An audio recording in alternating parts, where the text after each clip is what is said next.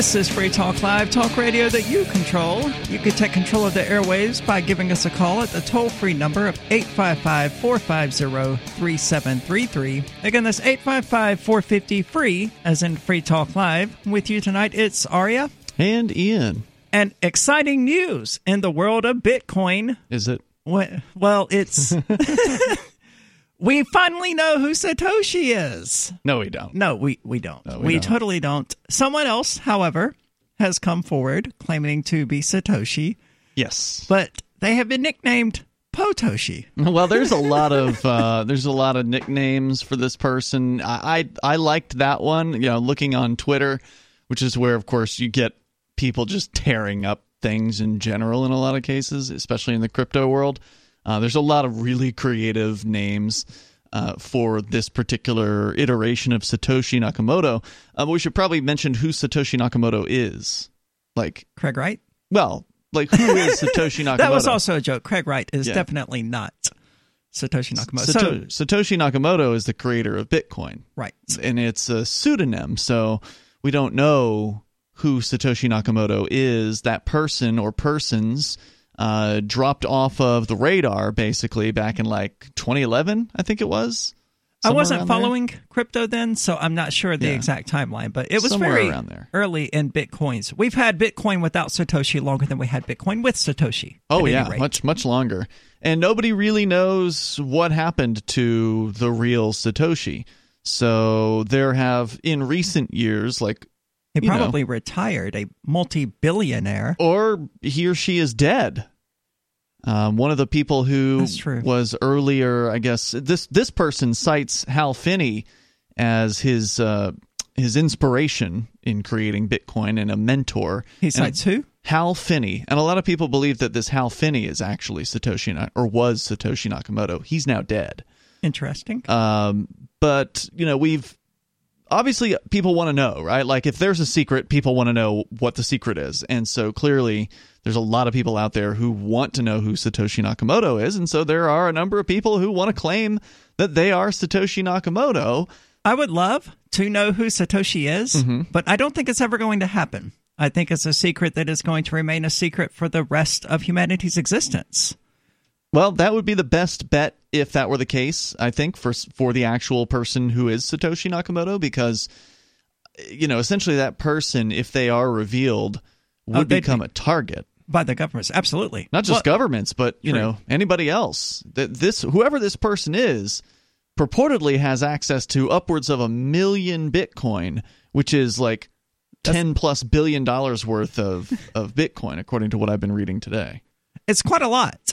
I thought it was more like 190,000 ish, but yeah, evidently this No, new not fake Toshi. well. Po- Potoshi, fake Toshi, uh, these this guy, you know, he claims it was nine hundred eighty thousand, and I've seen that backed up elsewhere that Satoshi may have as much as a million Bitcoin to his name, which is actually a seventeenth of what is currently available. There's just over seventeen million Bitcoin, uh, you know, out there. Decentralized.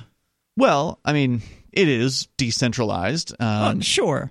it's, it's being held mostly by a lot of different people, by hundreds, probably hundreds of thousands of people around the world. But you know, clearly, whoever it is, the creator is should have some fair amount of these things. I mean, it was relatively easy to to mine it. Absolutely. They the were day. mining it on CPUs and laptops initially. And he, and he even shows in uh, in this post that he made on his website, which is is basically it seems like it's just going to be some sort of a marketing ploy for some new coin that this person is going to release.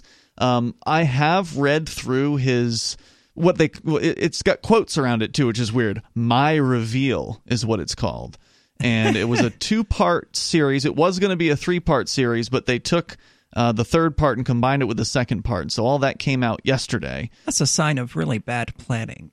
The whole thing was uh, sort of half-assed. I mean, there was one point at which the the site was crashing, probably because it was getting a fair amount of uh, visits. But you know, it it just didn't look professional. That this godfather of cryptocurrency couldn't even put up a website that could handle a little bit of traffic, and it's the posts are coming through a PR person.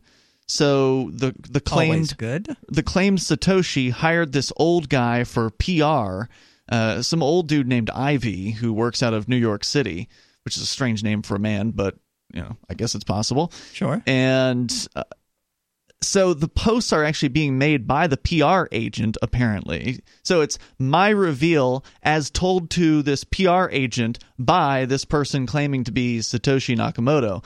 And, And it looks interesting. It looks like something I would enjoy reading, but it also looks like it would bore the crap out of the average person because it Yeah. starts getting into uh, It gets into Chaldean numerology. and yeah, I mean, which is really strange and the the and again I've read through these things and a lot of people would say it was just a total waste of time but you know it, it's interesting to see what somebody who would claim to be one of the most important figures of our time right like Satoshi Nakamoto no no doubt about it is one of the most important people in the modern age agreed. right? Because because Bitcoin uh, and now cryptocurrency in general has completely changed the way money works. The way uh, you know it is a paradigm shift in how we think about money.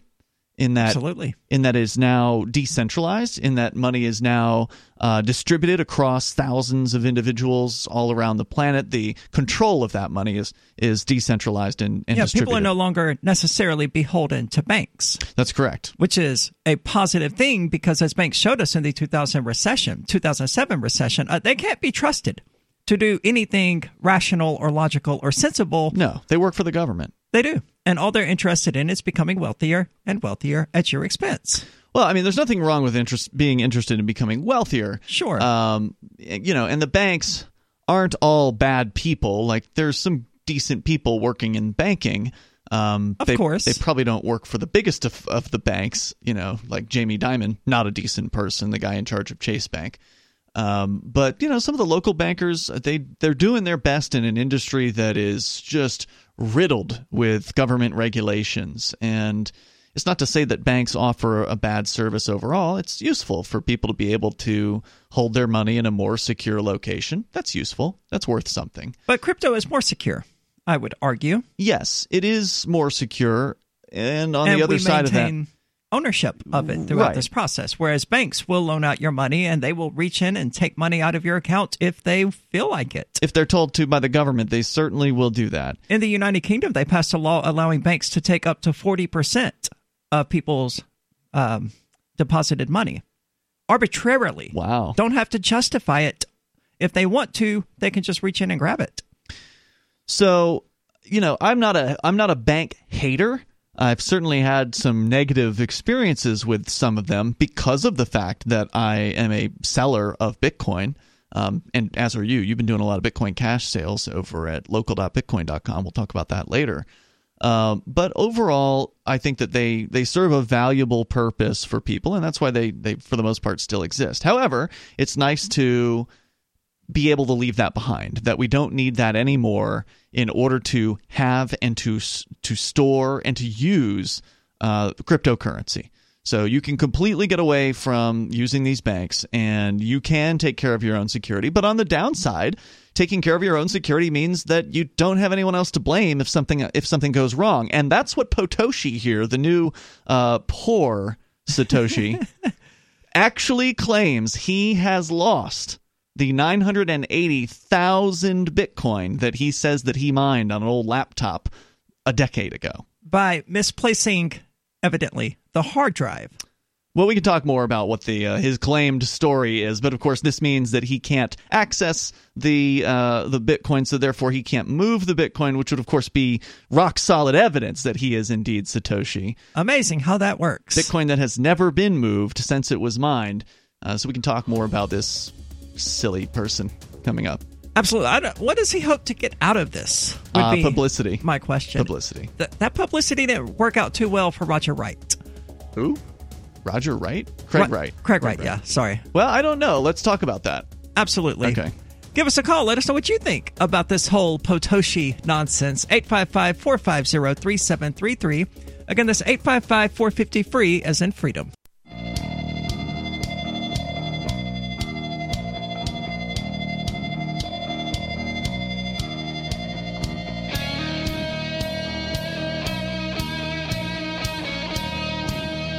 This is Free Talk Live, talk radio that you control. Give us a call with our toll free number at 855 450 3733. Again, that's 855 450 free, as in Free Talk Live. With you tonight, it's Aria. And I'm Ian, also now joining us, Johnson. So, we've been talking about the latest claimant to Satoshi Nakamoto's throne. I'm sure there have been many of these these people. Uh, it's just there are certain ones that have gotten more attention than sure. others. And so this is the newest. It didn't latest. take long, of course, for Twitter to begin looking at this and just tear into it, uh, leading off with an examination of the actual writing style itself, which mm-hmm would ordinarily be a fair criticism, but as it points out there on the website that he created making this claim in the first place, the person making the claim didn't actually write it. It was written by someone else who did some interviews with him. That's the claim, yeah. PR agent that the supposed Satoshi hired to represent him. Yeah, and he's not an especially good writer, it's worth pointing out. There's quite a few grammatical mistakes and things of that nature that you wouldn't expect somebody with a PR firm to make. So there are differences in tone and in the grammar, and just it's written in run on sentences, and it's just generally a mess. It also looks relatively unprofessional. You know, the Satoshi Nakamoto who created Bitcoin freaking Bitcoin has the technical capabilities to create a more robust website. I would think so. I would like to believe that is the case.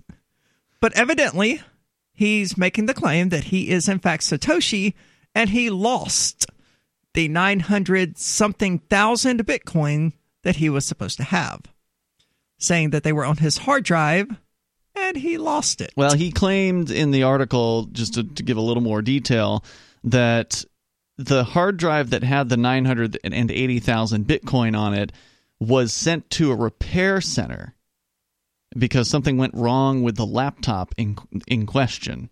Satoshi Nakamoto this... couldn't repair his own laptop. Is yeah. the contention. right. okay. Yeah, that's the contention. Uh, and and also, of course, you know the contention that he wasn't smart enough to back up his wallet with 980,000. I mean, I guess at that time 980,000 Bitcoin probably wasn't worth a whole lot. Yeah. Uh, but regardless, he did not do any due diligence on this whatsoever, could not repair his own laptop. Now, you know, if a motherboard fails on a laptop, that's a tough one to to repair. You got to get get the same board and switch it out and you probably want to have a repair center do a job like that generally. It's a little harder to work on a laptop than it is say, you know, a, a desktop size computer. So to sure, be fair, but he could I mean, taking out the hard drive that has your 980,000 bitcoins on it is no, you, That's it's easy. never any more than four screws. Yeah. Right? well, inside the device, yeah, I've I've seen backs of, of laptops take several screws to uh, to remove, but True. Re- regardless, you know, the claim being that uh, he just left this hard drive in his laptop and that then they replaced the hard drive when doing the repair job on the laptop. And afterwards, he was just.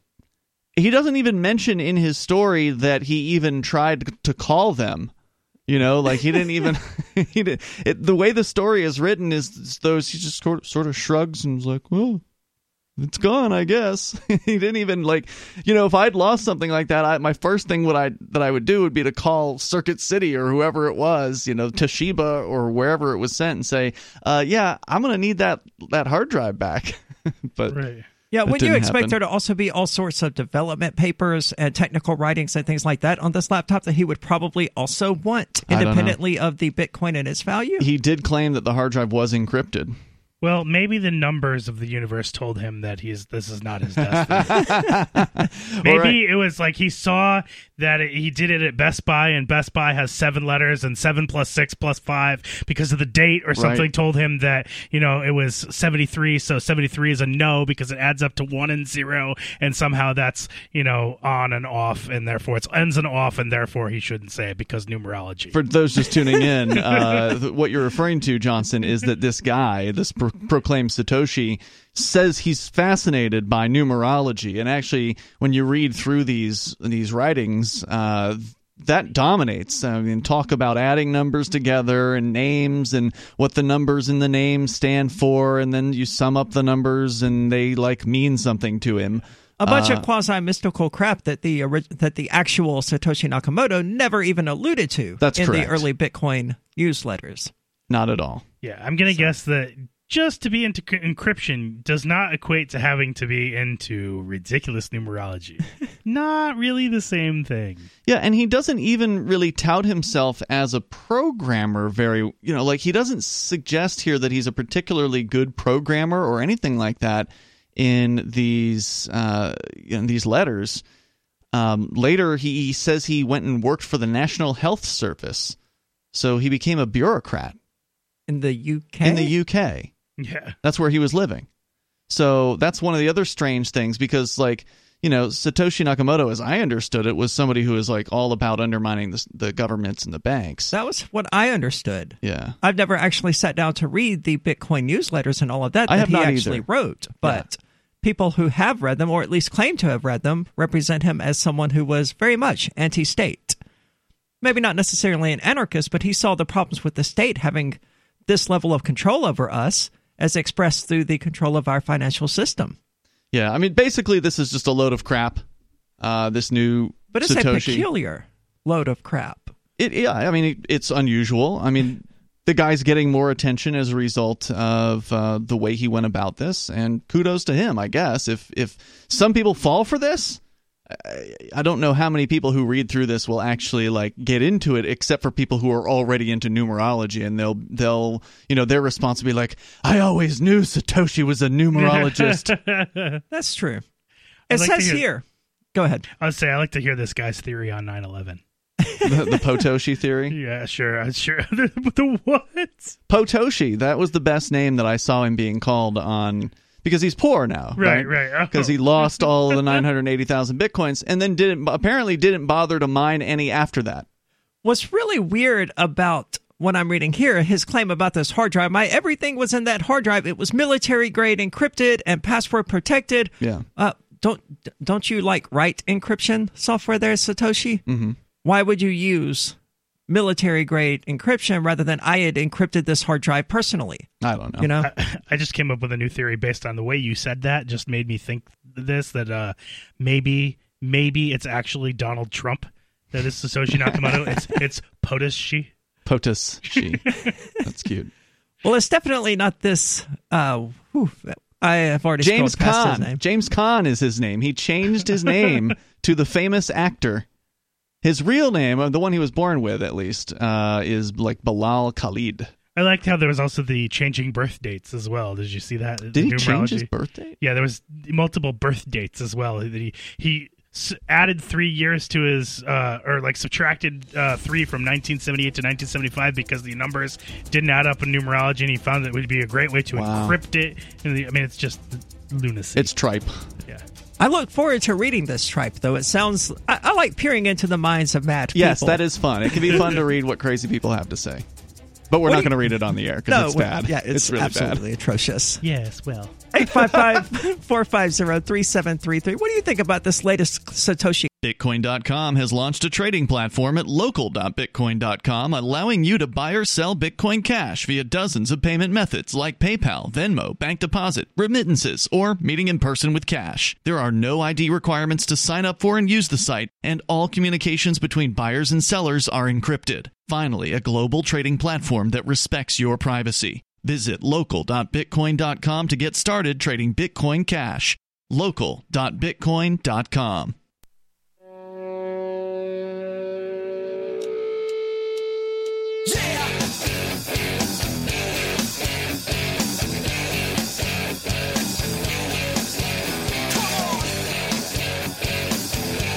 This is Free Talk Live, talk radio that you control. Give us a call, 855-450-3733. And with you tonight, it's Aria. Johnson. And Ian. And Johnson, why don't you tell us about local.bitcoin.com? Alrighty, local.bitcoin.com, or actually, I should say bitcoin.com, has launched a trading platform at local.bitcoin.com, allowing you to buy or sell Bitcoin Cash via dozens of payment methods like PayPal, Venmo, bank deposit, remittances, or meeting in person with cash. There are no ID requirements to sign up for and to use the site, and all communications between buyers and sellers are encrypted. Finally, a global trading platform that respects your privacy. Visit bit- local.bitcoin.com to get started trading Bitcoin Cash. Again, go to local.bitcoin.com. Do you happen to use the site, Johnson? I have not used the site yet. I have not done any local transactions uh, for the most part with uh, my crypto, unless it's just someone I know because I am a hodler. Ah, so understood. so far, It's an awesome site. I would highly recommend checking it out. Whether you want to buy or sell, it's it's special. I at mean, some really. point for sure, I'm gonna need to unload because all I do is hold, and uh, you know, hopefully. Uh, the value will ha- continue the trend and, and continue going up over longer periods of time. Here's to hoping. Let's get right into the phones. We've got Jaws calling from Ohio. Jaws, you're on Free Talk Live.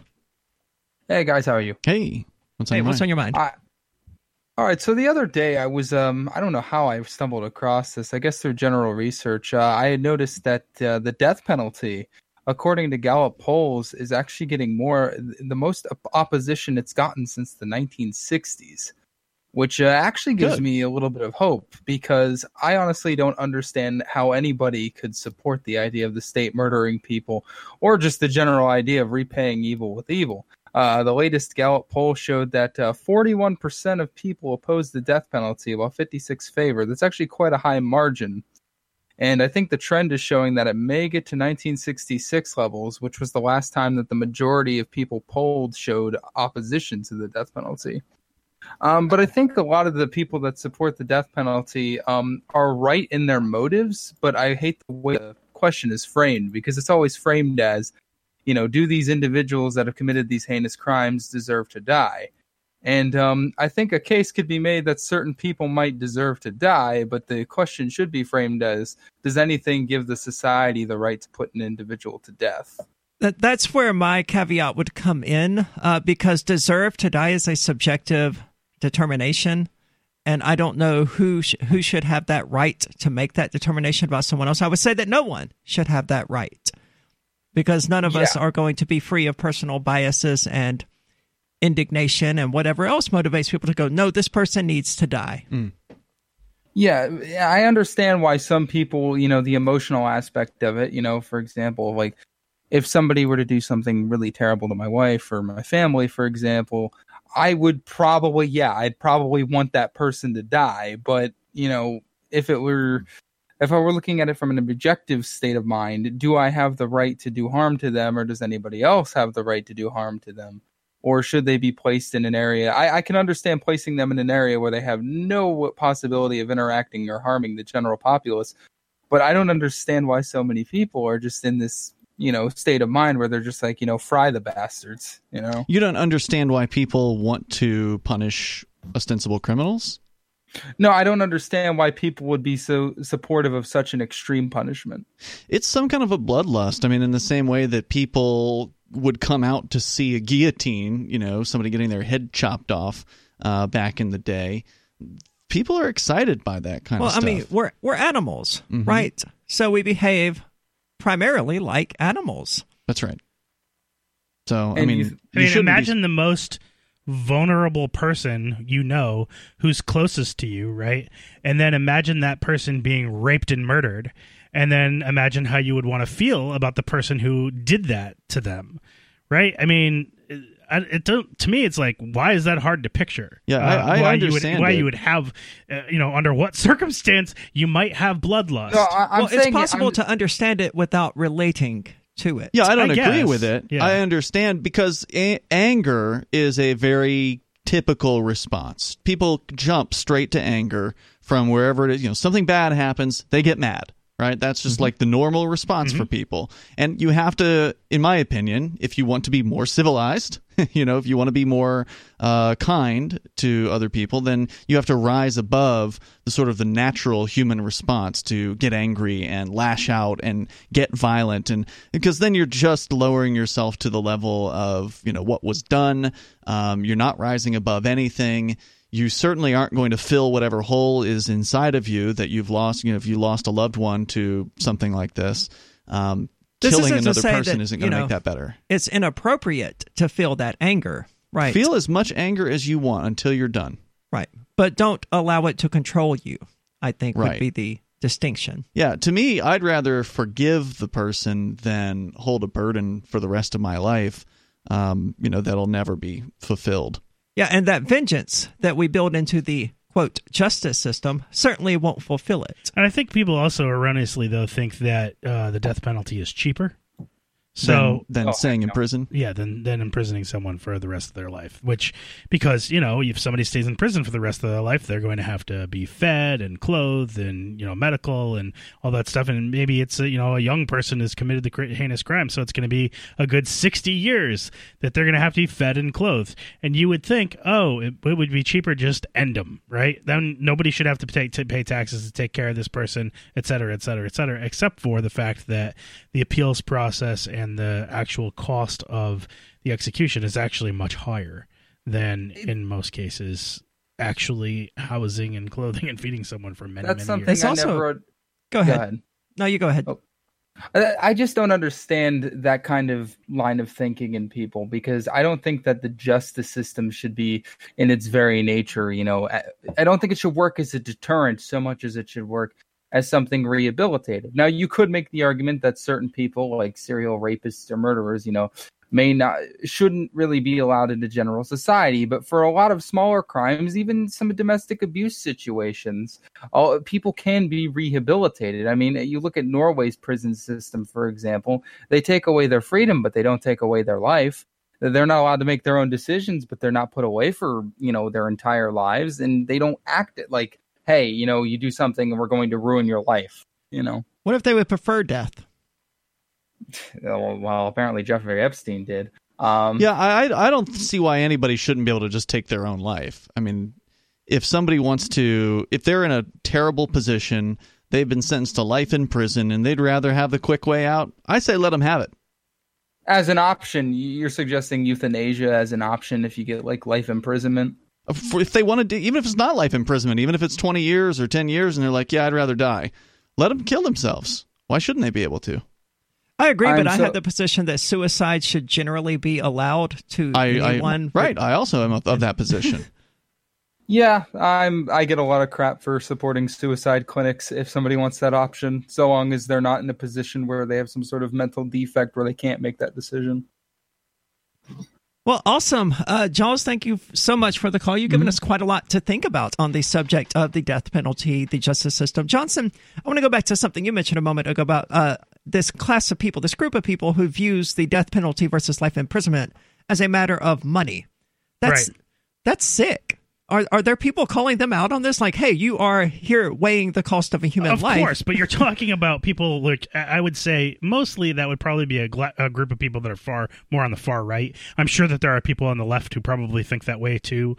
Um, the more extremely statist you are, right, the more likely you are to believe that it authority is justified uh, in whatever form of justice uh, that authority decides to mete out, right? So, um, if you're uh, have committed a crime, you're worthless garbage that you know is just part of the system. To right? those I mean, I people. think that that's what. Yeah, I think that's the, the line of thinking, right? It's horrifying what people do can do in their defense of their belief in the state. Let us know what you think about the justice system. 855 450 3733. Again, that's 855 450 3733.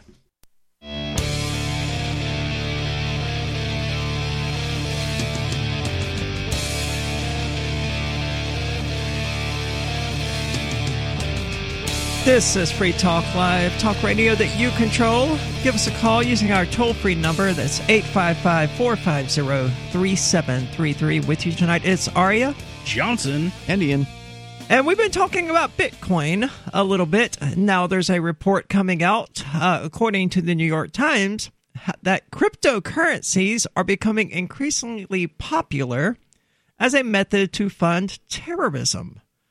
At least that's what's being claimed here at yahoo.com. Of course, the government itself, in the past, some government agency or another, has come forward and said, oh, yeah, this is totally fabricated. There's no truth to it whatsoever because it turns out Lockheed Martin isn't going to sell you bombs for your bitcoins. You need to provide them with USD. So, terrorists, when they do acquire some sort of cryptocurrency, they generally find it to be unusable. But that's not the case, according to Yahoo.com. Well, it's actually a story that originated at the New York Times, and I shocker. I tried to go to their website, and it's I don't know. Sometimes I can access their stories, and sometimes the, I can't. So I'm going to see if I can pull it up in a, a private browser here. So according to the New York Times, yeah, they're locking me down. All right. So, anyway, the summary here from Yahoo.com's Decrypt Finance report is that cryptocurrencies are becoming increasingly popular as a method to fund terrorists, according to the New York Times.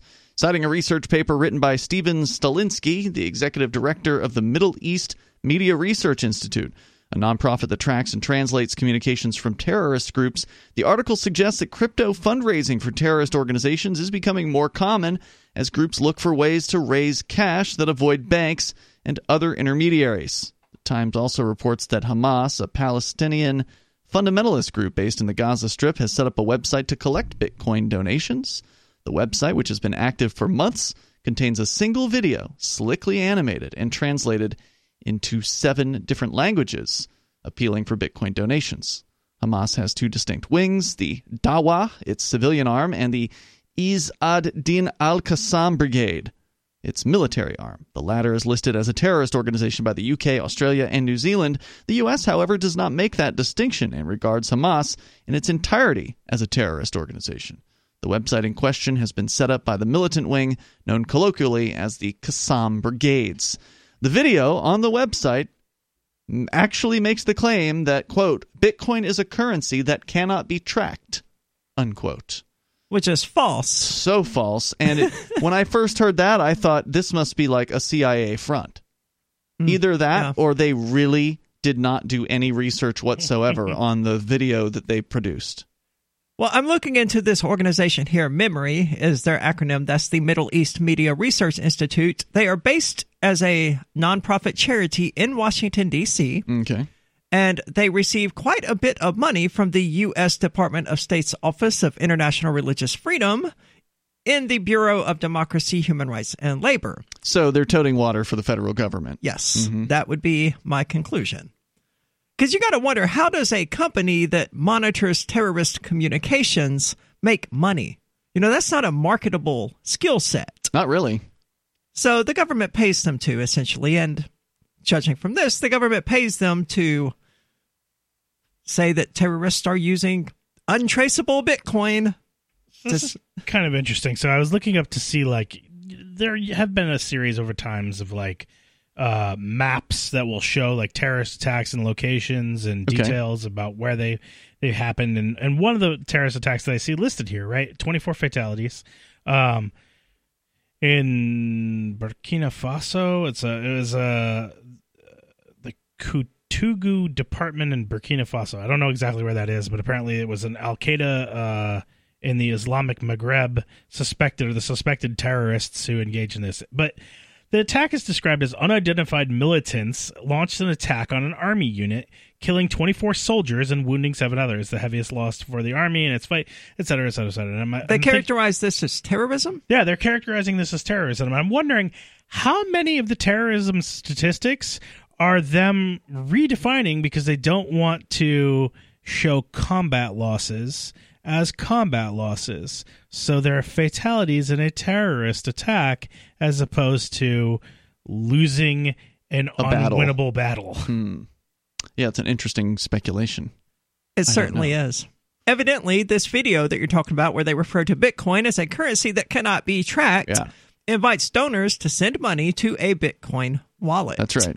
It, it sounds like a CIA scam. Yeah, I don't know, but it, it either these people are totally ignorant of what Bitcoin actually is, or this is a setup and somebody wants you know donations to be made to this address some governmental agency like the CIA wants to begin tracking who who would donate money to this particular uh, fund That Now- would be my guess. Now, you won't necessarily know who is making those donations unless you can track the wallets. yeah, but someone which stupid enough to do this Yeah. Would be stupid enough to buy the Bitcoin on like On Coinbase, Coinbase. or something and turn Right. around and send it to a terrorist group. Yeah. Um, so I just thought that was kind of interesting, and y- this is clearly a propaganda hit uh, against Bitcoin. It's appearing in the New York Times, one of the world's most you know foremost newspapers out there, um, and it's just an all-out attack on uh, on cryp- cryptocurrency and on Bitcoin. And you know we shouldn't be surprised to see things like this. You've got Bitcoin now at close to 11, 12,000. Where was it today? Like 11 something thousand, 10,000?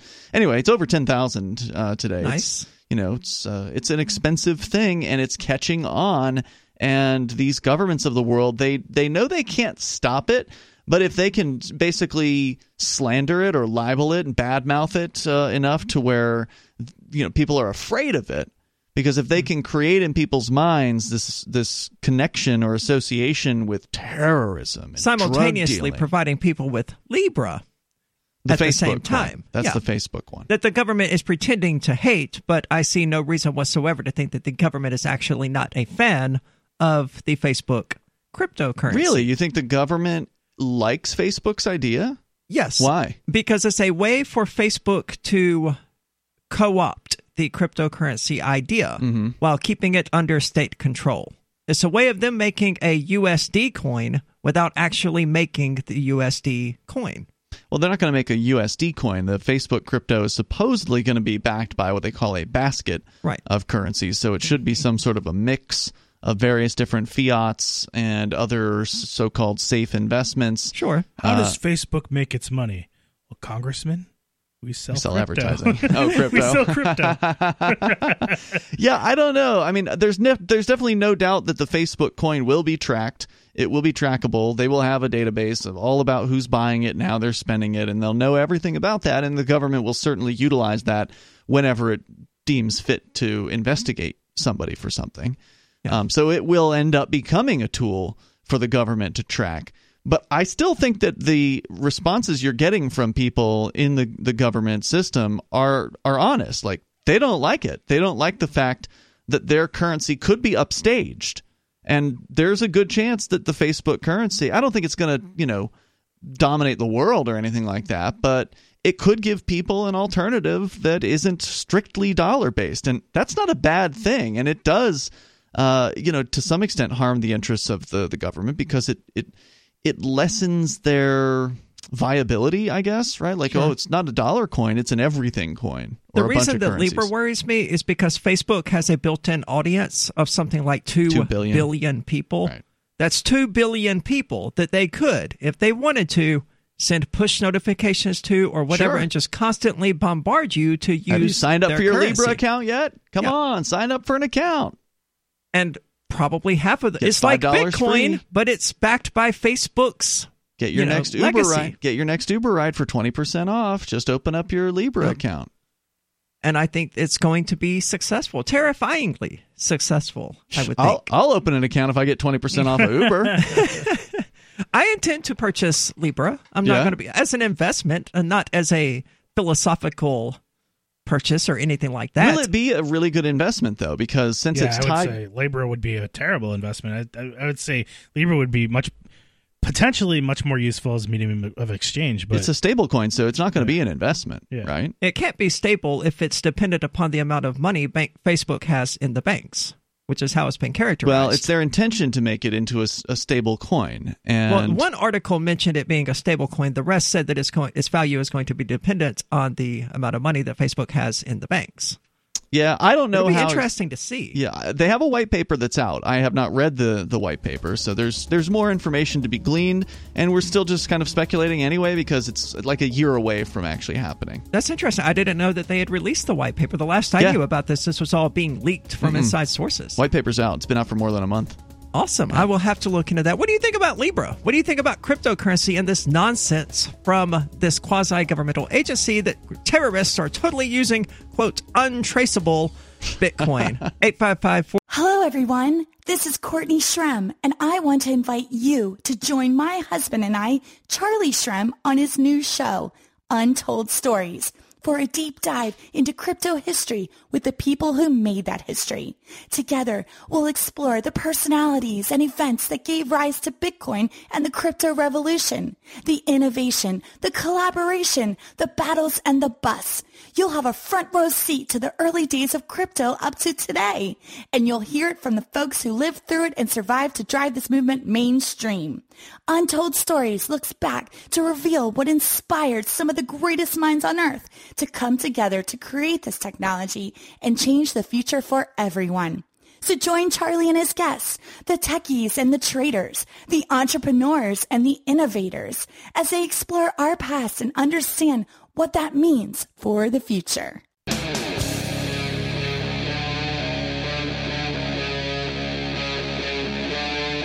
Free Talk Live.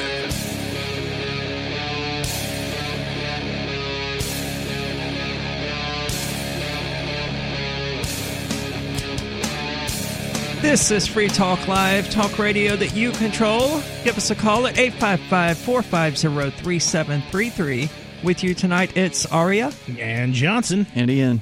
So, Johnson, luxury beliefs coming to us from the New York Post. Uh, I, I started reading this when I was outside just now, and I find the implications of it when when I in that very limited time frame to actually sit down and think about it to just be mind blowing. Yeah, I I read this story and I was taken aback by the I don't know the leaps in logic that are are performed uh, very acrobatically in this story.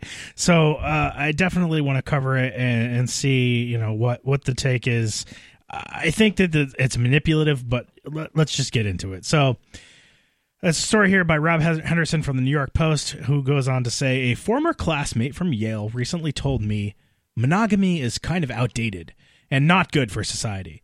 So I asked her what her background is and if she planned to marry, and she said she comes from an affluent family and works at a well known technology company. Yes, she personally intends to have a monogamous marriage, hmm. but quickly added that marriage shouldn't have to be for everyone. She was raised by a traditional family. She planned on having a traditional family, but she maintained that traditional families are old fashioned and society should evolve beyond them. What could explain this? So the, basically, she has all these beliefs, but it doesn't actually put them into to, practice. Yeah, yeah, practice in her own life. Yeah, and so she's saying, and, and hey, I I can understand that. Sure, who's uh, you know, especially any libertarian. I believe that you know anyone should be able to use whatever substance, put whatever substance they want in their body. For example, I mm-hmm. don't do it myself, but I believe everyone should have freedom. I have a principled belief in freedom, which means making some decisions that I don't aren't, I'm not necessarily going to make for myself. However, true, implica- but you wouldn't necessarily say that using drugs will make the world a better place, right? Sure. Um, She's saying I that, would with with some drugs. Like, I would maybe say that too, uh, but you know, she's saying that these ideas. Actually, no, and I historically I have said that I, I believe that if you know alcohol was replaced with marijuana, absolutely the world would be a better place. So, I think that's true. You know, yeah. Um, Replace them both with shrooms, and we'll make the world even better. Uh, I don't agree with that statement. but my point being that here she's making this the claim, according to the author, that monogamy monogamy is not good for society, but yet right she is engaging in that behavior. Right. So he goes on to say, what could explain this? In the past, upper class Americans used to display their uh, social status with luxury goods. Today, they do it with luxury beliefs. And I find that to be an extremely profound statement. Johnson, I gathered from your um, synopsis of the article that you generally disagree with it, but I find that disparity between the statements of the upper class, if it's true, yeah, that you know non-traditional families are destructive, while they maintain traditional family structures and promote them actively, where they are adopted by lower classes as a mechanism for them keeping the lower classes from rising above into new stations. I don't think that there's that level. I mean, like, I, well, I want to go through the story before yeah. we get too far into it because I think you know, yes, I don't necessarily agree with this, but I don't entirely disagree with it either. But um, so he goes on to say here uh, people care a lot about social status. In fact, research indicates that respect and admiration from our peers are even more important than money for our sense of well being. Well, this has become a thing with younger generations, right? Like the Monopoly for Millennials game jokes about it um, by instead of earning money, you're supposed to earn experiences right. in that game. Yeah. You know, and of course, people are all about likes right. on uh, social media, young people. Because they don't have any money to actually spend on anything. right. Well, we feel pressure to display our status in new ways. This is why fashionable clothing always changes. But as trendy clothes and other products become more accessible and affordable, there is increasingly less status attached to luxury goods. The upper classes have found a clever solution to this problem luxury beliefs. These are ideas and opinions that confer status on the rich at a very little cost, while taking a toll on the lower class. One example of luxury belief is that all family structures are equal. This is not true. Evidence is clear that families with two married parents are the most beneficial for young children, and yet affluent, educated people raised by two married parents are more than likely uh, are more likely than others to believe that monogamy is outdated marriage is a sham or that all families are the same. Well, that's that's factually incorrect. Evidence is not clear that families with two married parents are in fact the most beneficial for young children. You can Really? have yeah, you can have three married parents, four married parents, five married parents. There really Okay. isn't any evidence saying, "Oh no, we need just two." Just two. right. I think they were comparing two versus one. So yeah, if you're going to say that having more parents than two is beneficial, I think you may, you might be right. As long as that's a loving relationship between Right. those people. and stable. But wouldn't you agree though that there's a big difference between having two parents or more and just one parent? Well, if th- if their contention here is that you know uh, monogamy is outdated, then what they're effectively implying here is that monogamy is superior to polygamy or Who's polyamory. implying that? The author of this article by It jumping is. straight from a discussion of marriage into how two mat- married parents is preferable for young children. Yeah, he may have that. I think that he's also suggesting that more than likely people who are affluent are coming from monogamous married families. I don't think he's thinking outside of the box and even considering three, four, or five parent families. That's pretty an un- that's an unusual I think situation. that's exactly what he's trying to get at. No, I don't think so at all. Typically, when you when people talk about marriage, they're comparing it or or a relationship like that, uh, two parent household. They're comparing it to a single parent household or foster children or whatever. I mean, in which case, I think everyone would agree that having two parents is better than those other two situations. I think he's As long as also making abusive. a comparison of traditional beliefs, uh, you know, uh, to non-traditional beliefs, and uh, making a comparison uh, of the stability of those traditional, uh, affluent, you know, the, the beliefs of t- typically affluent people, right? Typically, people who are. Um, coming from i would say uh, monogamous hetero relationships of the past because that's historically been the sort of modus operandi of most of the world in terms of uh, how society has treated those people in terms of money um, and allowing them to rise to influence and power. So it's kind of a chicken and egg situation when you are making this kind of comparison. And that's part of why i think that this argument that this guy is making is flawed because i don't think that it's again it's because of the chicken egg, egg situation. If you're basing everything based on what affluent people like their beliefs. It's like did the beliefs bring them to affluence or is the affluence you know was it there in advance and it's just these beliefs are being passed down?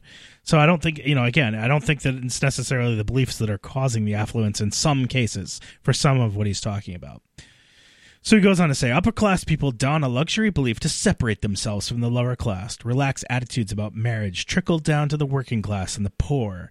In the 1960s, marriage rates between upper class and lower class Americans were nearly identical.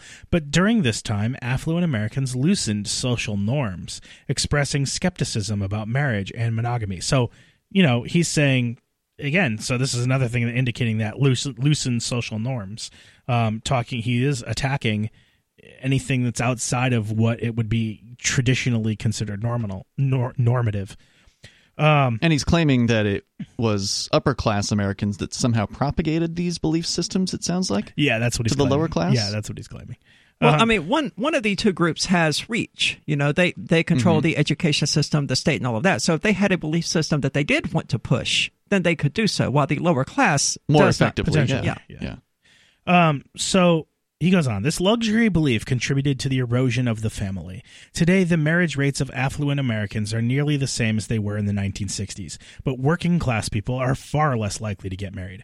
Furthermore, out of wedlock birth rates. Or birth rates are more than 10 times higher than they were in 1960, mostly among the poor and the working class. Hmm. More There's on more this. here, yeah, yeah. there's so much more to talk about because he's got other examples that absolutely have to be dove into. 855 450 3733. What do you think about the author making the contention that monogamy is outdated? 855 450 free.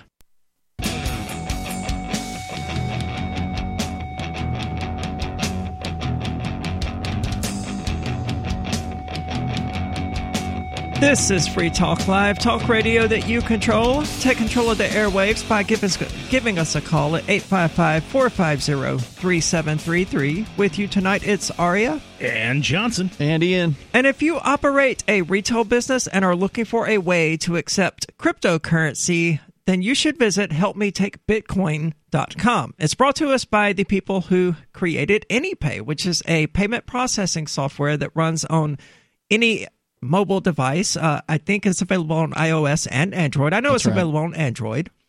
You simply set it up. It takes five minutes. At, at the most, it takes five minutes for you to be accepting Bitcoin, Bitcoin Cash, Dash, Litecoin, and probably some other they've got 11 cryptocurrencies. cryptos right And now. now you know it's available on iOS. Yeah. It is indeed.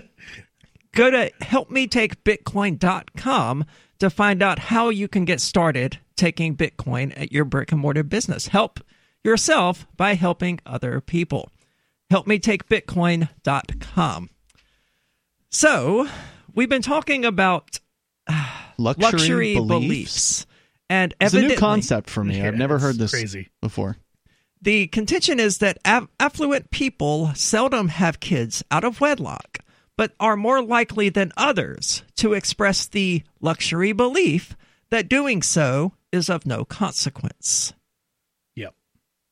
I feel like that's misleading. You know, I don't Yeah. think it's being born out of wedlock that is necessarily the problem as much as it is being born out of a stable environment. Mm-hmm.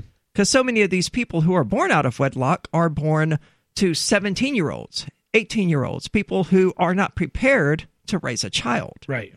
And I think the problem there is people having kids at too young of an age, not whether or not they're married. Sure. I mean, that's just a question of uh, unplanned pregnancies. Yeah, and that can happen to affluent people who, that, who then, you know, their families don't take care of them.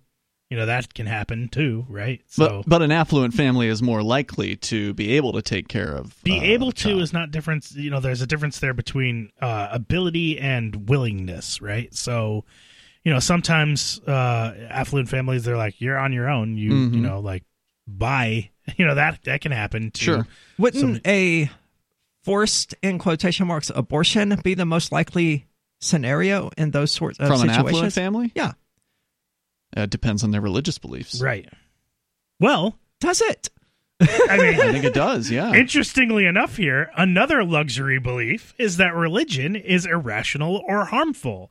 Members of the upper class are most likely to be atheists or non religious, but they have the resources and access to thrive without the unifying social, social edifice of religion. I don't even know what that's supposed to mean. They Uh, can they the unifying social edifice of religion. The suggestion that you can be more successful if you join a church. Is that what yes, he's saying? That that would be the suggestion. Is that and and I, I don't think that that's a wrong suggestion at all. Um, it's probably one of the strongest ways to tie into any community Mm-hmm. is to join a church and to get to know everyone in the church and the community and develop a relationship. Okay, but that's just networking. yeah, but it's really easy source of networking, right? Okay.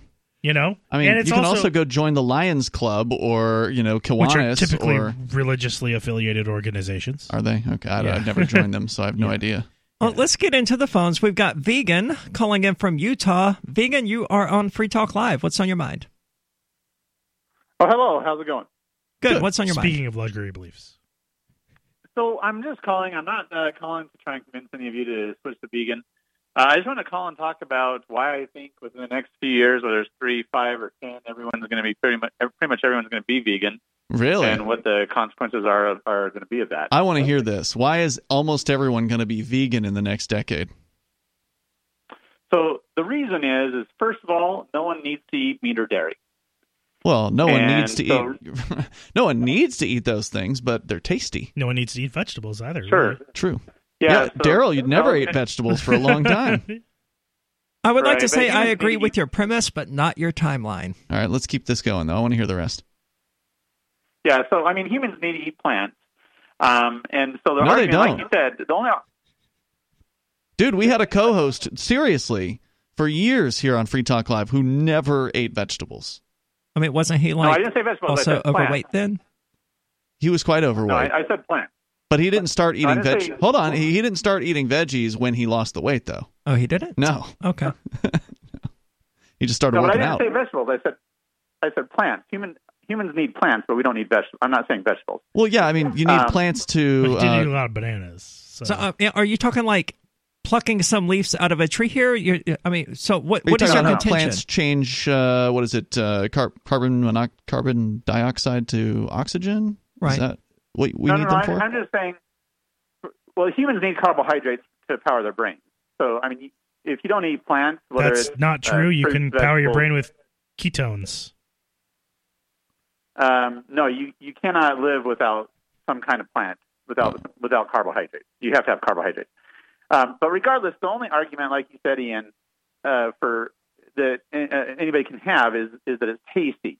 And the thing is, is that's a really weak argument to, to say, well, I'm gonna I'm gonna cause the suffering and death of animals just so I can enjoy.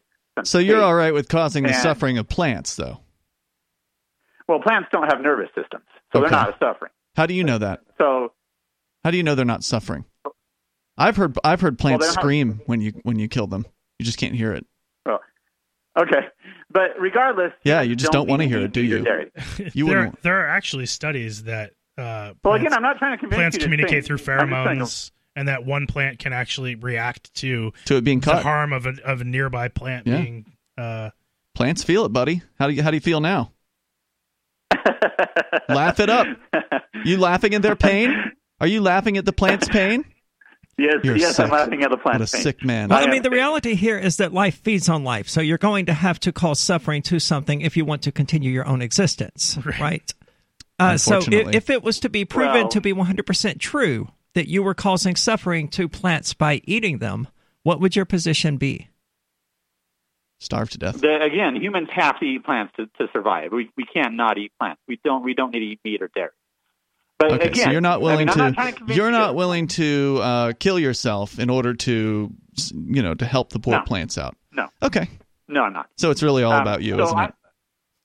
It is all about me. Okay. But it's not all about me. It, it's really, uh, again, uh, it's it's very hard for people who eat meat to have a good argument. You don't need to eat meat, so or Well, you don't need to You eat need it to all. eat plants either. I mean, you can just sit there and die. Well, no, no, no, no. But well, let me let me just finish. I, I want to get through these points really quick. You can disagree with me if you'd like. Um, another thing is the majority of vegans are women. So if you're a single male and you want to hook up, you're going to have to become a vegan because they probably won't want to date you. Okay. Uh, another thing Speak is, is it's a lot cheaper to eat. Hold on, hold on, hold on. We've got my, Johnson is challenging you here. He's saying that's not true. I, I will say this: it does seem like, at least on the dating apps, that there's a lot of women that are into vegan slash vegetarian. I, I dated a former vegan. Yes, and you converted her. Yeah. Yes. we now both eat keto, and she has lost a significant amount of weight. Nice. Because I am diabetic and have to eat keto because a vegan diet is not compatible with me uh, to be able to eat anything that I, I would have to eat so restrictive it would be ridiculous. Well, to that's eat on a interesting that vegan she's lost weight when she left veganism. Oh yeah, because saying. veganism is ridiculously unhealthy if you're not eating the right types of foods. Because it's very to easy to eat garbage on a vegan diet because there's so much bread and sugar and gross, awful, disgusting food. More coming up. Is oral health important to you? If you don't like your own teeth, fresh breath, or kissing people, then by all means stop listening. Several years ago, I met Jessica Armand, founder and CEO of My Magic Mud, and I became passionate about the product that she created and never want to live without it. It's clinically proven to whiten teeth, but I find it does much more. They want you to love My Magic Mud as much as I do, so they're giving you a money back guarantee plus 20% off. Go to mymagicmud.com and use coupon code FTL20 at checkout. mymagicmud.com FTL20.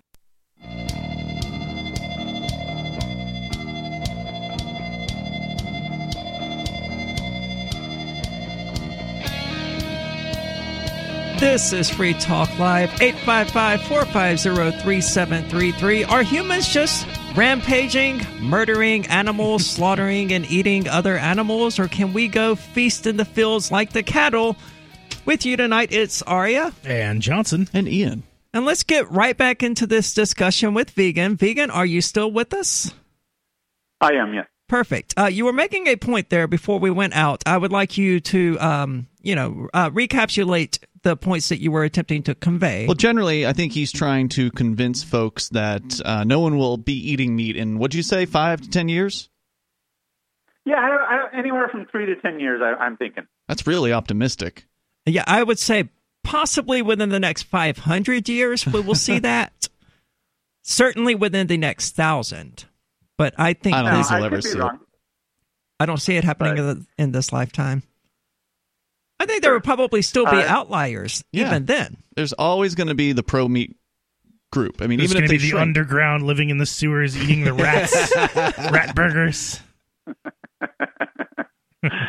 So, Uh, how did you come to this yeah, I- timeline? what do you see changing in the world today that makes you think in three to 10 years, no one will be eating meat or dairy Uh, products? well, I mean, so the biggest thing is, is going to be nutrition, and and I know uh, one of you was saying that uh, there are uh, unhealthy vegans out there, and yes, there are. There's definitely junk food vegans. Uh, they eat garbage, they eat cookies and donuts and fries. Um, but really, uh, the healthy vegan diet is a no oil, whole food, plant based diet, and it's curing people their diseases, curing uh, heart disease, it's curing cancer, it's curing. Um, these statements have not been approved by the FDA. Um, but regardless, it, it's curing diseases, and we have a disease epidemic in this country, and it's starting to go around the world as well. And um, and, and it's also so beneficial for the environment. It's cheaper if you eat a healthy uh, vegan diet uh, than a, a meat diet. I thought Oh, that yeah. these I healthy mean- uh, food diets cost more money. I've seen those organic Well, fruit much- prices. No, no, no. But how you don't have to go much is, uh, organic. Just to be but how vegan, much you don't. is a pound of rice? Huh? Yeah, but how, how much? How much is a pound of rice? well, Or, if uh, it's not uh, organic, then you're killing like bugs and caterpillars and stuff, right? Yep. Well, and I hate to say vegan. I called in and said vegan. I'm actually not vegan. I'm 100% whole plant, whole food plant based. I'm, I'm not. I'm not a hardcore vegan that's against killing bugs, whatever. So, have you heard of Ah. have Or- you heard of or- nutritarianism? I have not. I, I I think I've run across that term. There's a doctor, I think. Uh, Joel Fuhrman. Fuhrman. what is it? Uh, it's yeah, a, Fuhrman. And so- I like Fuhrman. It's a essentially now it doesn't require veganism, but it's essentially for the most part almost vegan uh, diet where the whole goal of the diet is to consider uh, the nutritional value of the food. In other words, how many vitamins and how many uh, phytonutrients and uh, you know macronutrients are in the food uh, uh, versus uh, and, and the satiety of the food too, uh, versus the amount of calories. So essentially, you want to get the most nutrient dense food for the calorie, and then bump that up so that's the primary food that you're eating. So um, it would be greens, onions, mushrooms, berries, seeds, nuts, and uh, a like a little bit of fruit as well, and not not you know things like bread or you know uh, too much meat or dairy or any of that. Well, I did that diet for a while, and it's supposed to be a diet that melt weight, you know, weight melts off of you. I gained weight on. it. Wow. Like so, so like everybody's different, right? Everybody's different, and I my body is super geared to take the sugar out of anything. So Hmm. carbohydrates of any type in in that diet is heavy on beans, and I, you know, just turn beans into sugar. You know, Hmm. just just how I work, unfortunately. So, um, Yeah, not all these. Di- you know, this stuff is not everybody is the same. Yeah, there's know? not one solution for uh, for everybody out there. But you truly believe, Mister uh, Vegan, that uh, that everybody's going to go in this direction. As long as Yeah, they choose to do again- that, I don't care. I, I want. If it's I have choice, to interject quickly. Um, as long as they don't do this to their pets, the Okay. people out there making their cats Oh, and their dogs vegans need to burn in hell for eternity. Well, dogs are actually omnivores, No. so they can actually eat a. You will a kill your dog, dude. You will kill your dog. You will make it miserable, unhappy, and it will lose its hair. It will die in Jesus. misery. Well, I'm, and I haven't researched. I don't know if there's any essential amino acids they need from meat. Uh, humans don't get any essential amino acids from meat, so um, all my research says we're herbivores. Humans Uh, and dogs uh, are different species. Well, I'm going to tell you right and, now. and I mean, and, and you, Yeah. if you're if you're really caring about the you know the the the life of the dog, you know, just put a steak and a pile of vegetables in a room and let the dog make the decision, and then you'll find out what its diet is, right? Because you'll naturally be giving it the choice. I love it. And really, really quick, I just want to let you know, I, I think that the world is going to go vegan, and I think the result of this is you're going to see drug companies uh, losing tons of money as people are getting healthy, and the medical industry is going to be uh, become uh, lose a oh lot yeah, of. of well, I just don't think understand. you're out of your mind Yeah, because you're you know your your snack cakes aren't going anywhere, and neither are your you know your uh, nacho fries. Is this and this is a man who's never worked in uh, restaurants, fast food, grocery stores, has never observed what people buy and what Well- people eat. I mean, come on, man, you don't know what Well, you're talking about. If, but if you look at if you look at Europe, uh, veganism is booming there. They have uh, uh, they're saying 75 million vegans there now. It's Socialism is booming there as well. is nothing. They'll starve one way or another.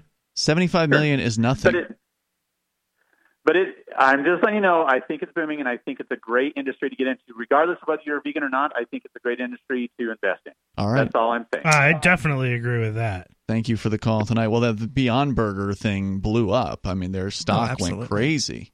I mean, But- there's no doubt that they're that the vegan slash vegetarian products are better now than they've been in the past. Yeah.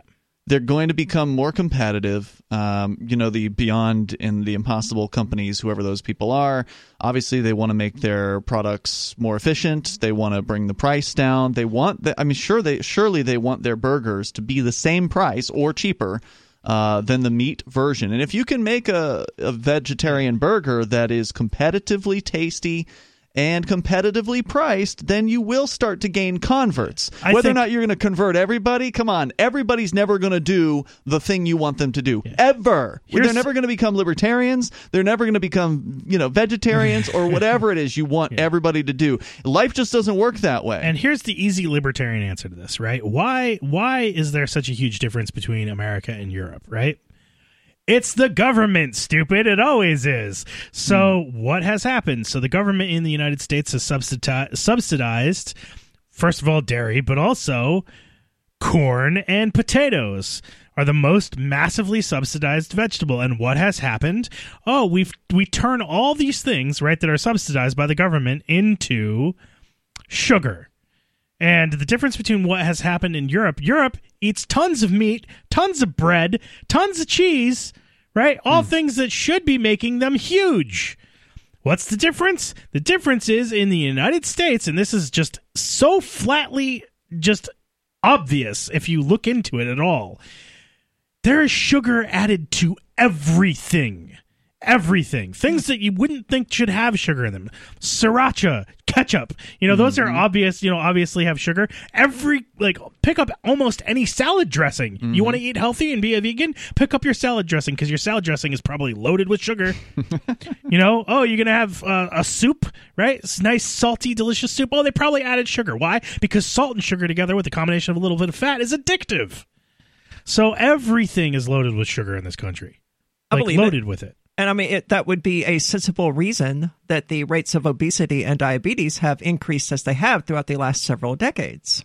You and know, it's people- a reason why nobody's going to give up on uh, ice cream anytime soon. Yeah. Yeah. I love burgers. If they have salt and sugar in them and the fat and it's making me addicted to them, that's fine. I enjoy it. Right. What's wrong with a good juicy hamburger followed by a nice ice cream cone? I mean, those are two of the best things in life. I, I think though that when you're aware of it, there's a huge difference of when it's a product that you wouldn't think is it's going to be in that they're mm. adding sugar to secretively. Right, but he was saying dairy's going to go away too. Oh, like, right, Not yeah. just saying meat was going to go away, but also dairy's going to go away. And that, you know, okay, well, I don't know what vegan ice cream tastes like, but I bet you. I don't want to know. Actually, it's delicious. All right, I'll believe it when I try it. 855 450 3733. What do you think about vegan ice cream?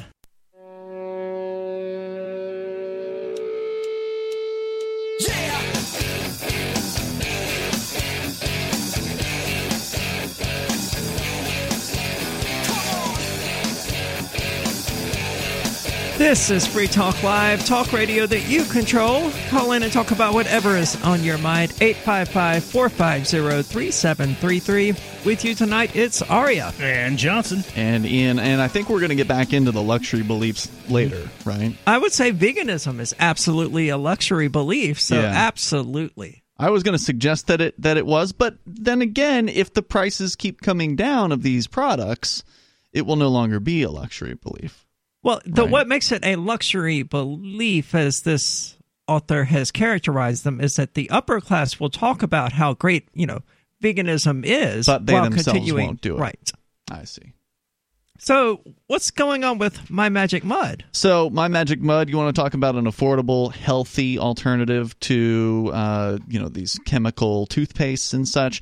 It's a black tooth powder, and it's made of charcoalized coconut shells and bentonite clay. It's clinically proven to whiten teeth. This is their original product, is the tooth powder, but they've since come out with toothpaste and mouthwash, all natural products available at most health food stores, by the way. Uh, Sprouts, CVS, Natural Grocers, and even Walmart's Natural Beauty aisle. And you know when you've made it to Walmart, you've made the big time. Uh, so kudos to the folks over at My Magic Mud. They've done a great job. It's a great product, and they're liberty-minded folks who are behind the company as well. So go to mymagicmud.com. You don't need to go to the store because you can get it for 20% off with code FTL20. That's FTL, like Free Talk Live. FTL20 for 20% off at mymagicmud.com. Awesome. Well, let's get right back into the phones. We've got Bad Slave calling in. Bad Slave, you're on Free Talk Live. Well, thank you, sirs. And uh, And ma'am. No problem. question: What's on your mind? I um, I I know someone. They the, the guy uh, on the previous segment about veganism said that that people can't survive on meat alone, or you know, He said they can't survive without eating uh, plants, I think is what he said. plants, right? Well, they're Which is there's false. a family, and they're they're famous.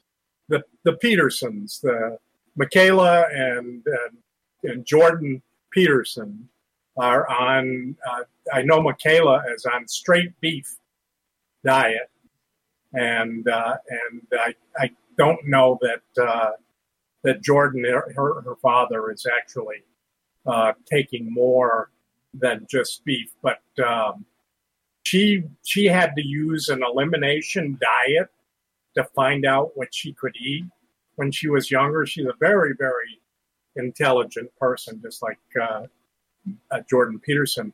And I don't know uh, if I agree with your characterization of Jordan Peterson as very intelligent. well, I don't know any- I don't know anything you about him. You're not listening to him very much if you don't think he's intelligent. So That's you know, true. if you I tend to avoid people who I don't think are intelligent. So what about this guy's family? I'm sorry, I missed what what you were well, saying. the, the They only eat meat. That they found out that their health was dependent on them eating meat Huh. exclusively. Now, And, aren't there uh, diets? I mean, Johnson, you've studied a lot of these diets. Aren't there Mhm. these diets where they specifically eat a bunch of meat, like Yep. bacon and whatever else? I mean, this is I mean, What's this that is called? potentially true of of it's a Keto. carnivorous diet. That's ke- keto? There's a ketogenic diet that's that's mostly, uh, you know, where you're you're consuming less than you know under 100, under 50, under 20 carbs a day, depending on the level at which you're you're you're eating at. Is that like the old Um, Atkins diet? Um, Atkins is much more lenient than keto is Okay. actually. Keto is is really keto. Uh, Atkins would be considered like a low carb diet, maybe in a higher protein level. Uh, keto is specifically a high fat diet, Hmm.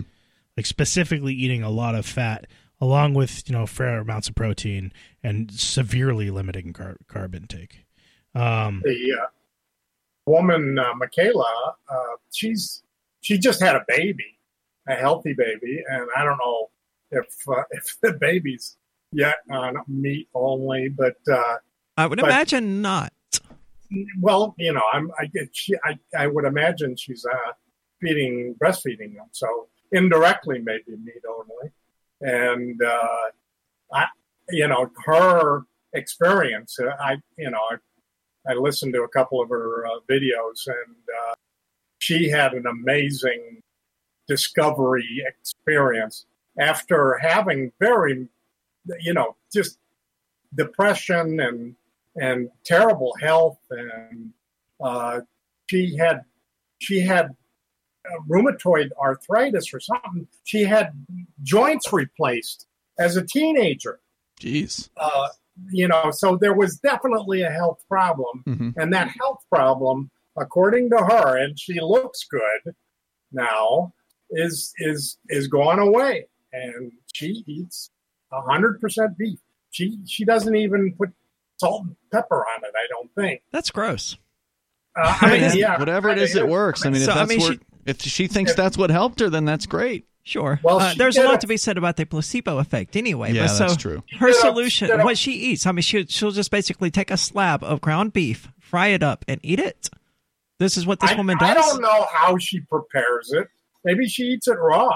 Some people eat the stuff raw. The, the, the fact is, is that uh, that she did a full elimination diet.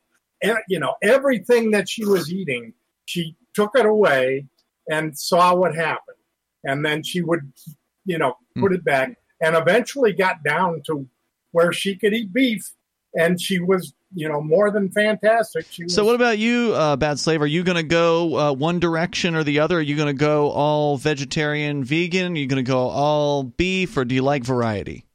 I've been omnivorous all my life, and I don't see any reason why I shouldn't stay there. I'm leaning away from carbs. I've almost eliminated, you know, bread and and wheat from Has my that diet. helped? Has that helped uh, you lose Oh weight? yeah, no, I, I, I, you know, during you know, like a couple decades ago, I, uh, I, I, I was so uh, handicapped uh, by by inflammation in my hips that I that I couldn't walk, and uh, and now I can I can get around. I I ride my bicycle, and even though it's electric bike, I still have to pump the pedals, go up hills, and and Cool, I, man. You know, I use the pedals. It's- Glad that's working out for you. Yeah, no, it made a huge difference, and uh, you know, I lost some weight, and uh, you know, they put me on a low carb diet when I was in jail, and uh, and I actually gained weight when I was in jail. Thanks for the call tonight. Appreciate it. I I am fortunate in that I can eat whatever I want Mhm. and not gain weight. So the whole dieting thing is fascinating to me because it's also true that what works for one person isn't necessarily going to work for another. I would not dare to suggest that most people could spend a month and a half living almost entirely off Burger King and not gain a pound like I once did. Hmm. But it happened to me. I actually, uh, when I first, so a long time ago, I was a lot heavier than I am now, and I had lost a considerable amount of weight eating actually largely at Burger King, um, but burger salads essentially. So I would get, and I wouldn't have any dressing because the dressing has sugar in it, right? It's loaded with sugar. There's all these hidden sugars and things. So I would get uh, a burger with mayonnaise and uh, just on a bed of lettuce, and you know, occasionally, you know, maybe some kind of vinegar or like uh, lemon or something like that. But uh, essentially, I was having burger salads for the longest time, and that was a good way of losing weight as well. But uh, it, I think it also depends on you know besides just what you're eating and how much you're eating, but it also depends on your level of physical activity too. You know, like Sure.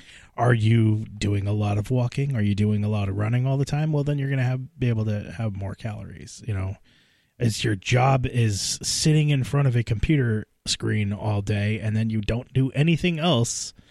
You're not. You have to limit yourself to something. For right? sure. So veganism may in fact be a luxury belief. To get back into that, it it would seem to me that it is uh, because I don't at the moment at least veganism isn't cost effective for the lower class for the poor.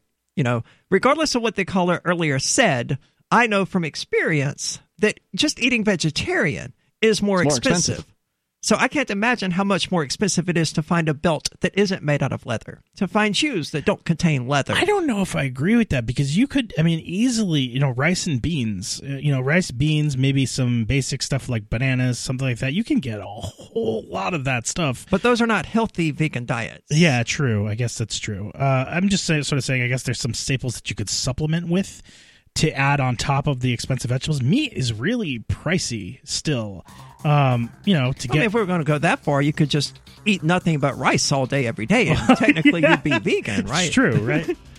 it takes a little more than just actually caloric consumption Right. to not, you know, die of malnutrition. More to talk about on this subject and other awesome subjects. Apparently, the U.S. and Russia are in sort of a hot-headed match about who has the best missiles. We'll be back with those stories in just. Business owners.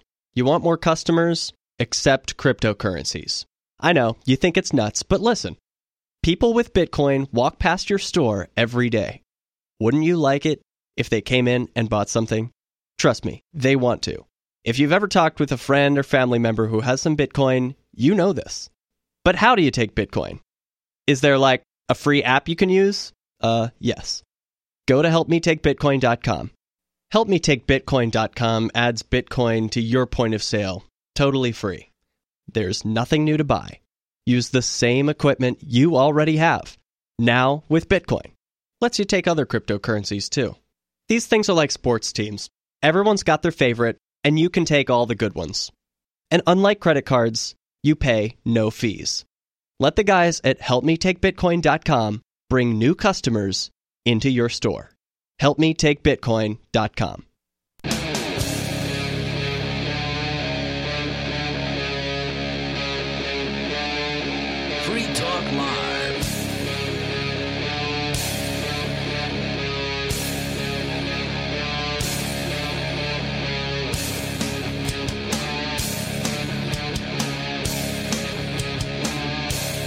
This is Free Talk Live, talk radio that you control.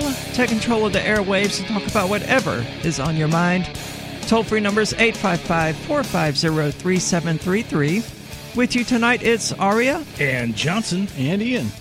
So let's get back into this story about luxury beliefs and this artist, this author making the statement that the upper classes of society, at least here in the West, what we're seeing is that they propagate these ideas that they don't actually follow themselves.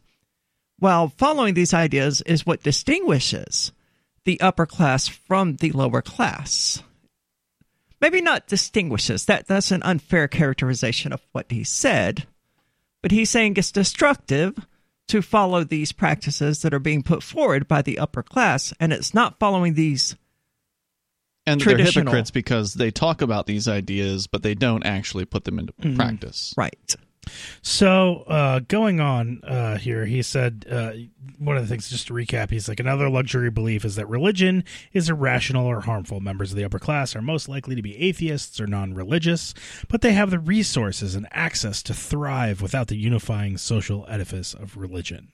Places of worship are often essential for the social fabric of poor communities.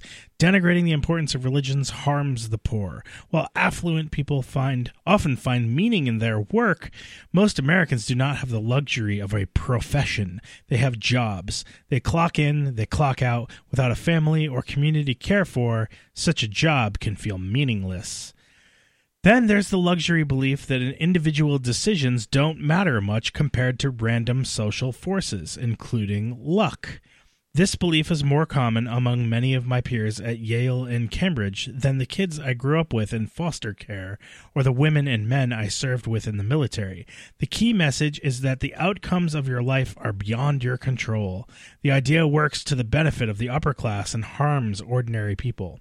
but It he suggests that only the upper class people believe that in the first place and that people who are from lower class backgrounds tend to believe that it's more about hard work than random luck.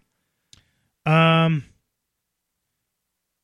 he says this belief is more common among many of my peers at Yale and Cambridge.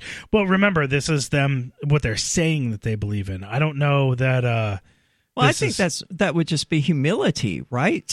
Do you think upper class people tend to believe that it was just luck that got them there? Um, I don't. I don't think so. No, That's that's what They he's tend to say that. Do is they? he saying that, or don't is he saying that the belief is being stated as more common amongst his friends? I'm not really sure the, the way he's phrased this particular one. Um, he says, uh, "Then the kids he grew up with in foster care, or the women and men I serve with in the military." Either way, it's um, luck. May may or may not even be a thing that exists, but hard work is certainly beneficial to an individual. And I would say that a lot of people like so you think about this right on the left, you know, people who are wealthy, they're like, you know, you didn't build that. You, Mhm. you know, it's not in your control. You didn't uh, hard work. You know, it is becoming it is becoming right a That was common awesome. a, a common belief now, right, of uh, the uh, elites that it's this, you know, hard work doesn't do anything, right? Isn't it? I mean, I but think that's, that's, true on the right as well. I mean, keep in mind, I'm from Mississippi, which is extremely religious, and I've seen people, family members, post about, "Oh, I did all of this and all this.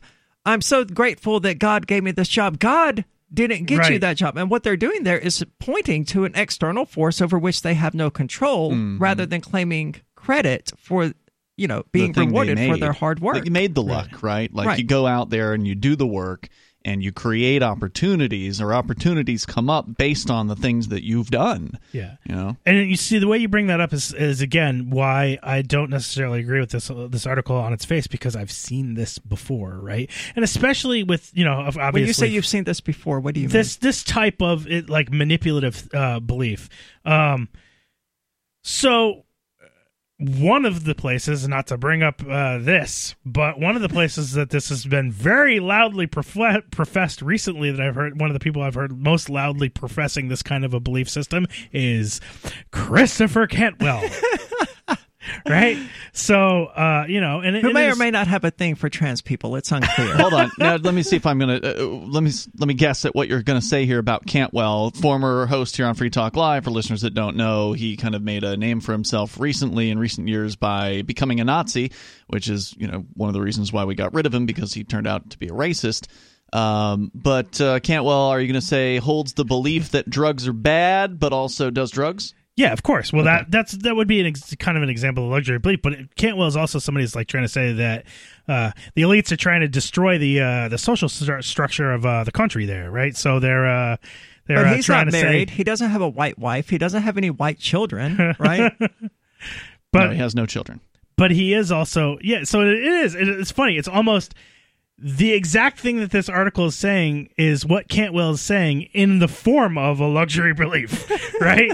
like it, it's kind of interesting because um yeah i mean the, this whole like oh it's only the elite are trying to destroy family structure the elite are trying to destroy religion and the you know the, there's a culture war and you know it's like it's just this to me just sounds like a new tactic to try and in, reintroduce some very old arguments that have been being made for a very long time. And I think of like, you know, I think of people like Rush Limbaugh and Bill O'Reilly.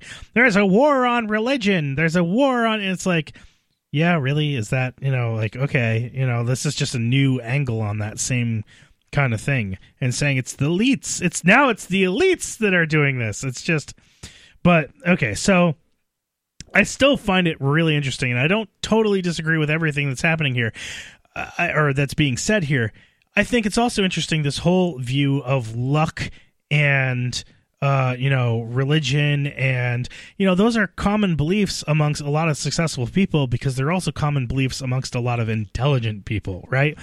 To not believe in luck, luck, and not believe in you know, and to believe in hard work, and to believe means that you're going to make decisions with your life that are rational and focused and you're not going to go out and say for example buy a lottery ticket one of the like most least like it's the dumbest possible economic decision that you can make. It is, right? and it's heartbreaking to see people do it every single day. Many You of whom are not particularly well off. Right. Exactly. And so they just ah, it's you know, and so you know these types of beliefs, the beliefs that you're you're gonna, you're to work hard and you're you're not to uh, focus on luck, you're to focus on making opportunities for yourself.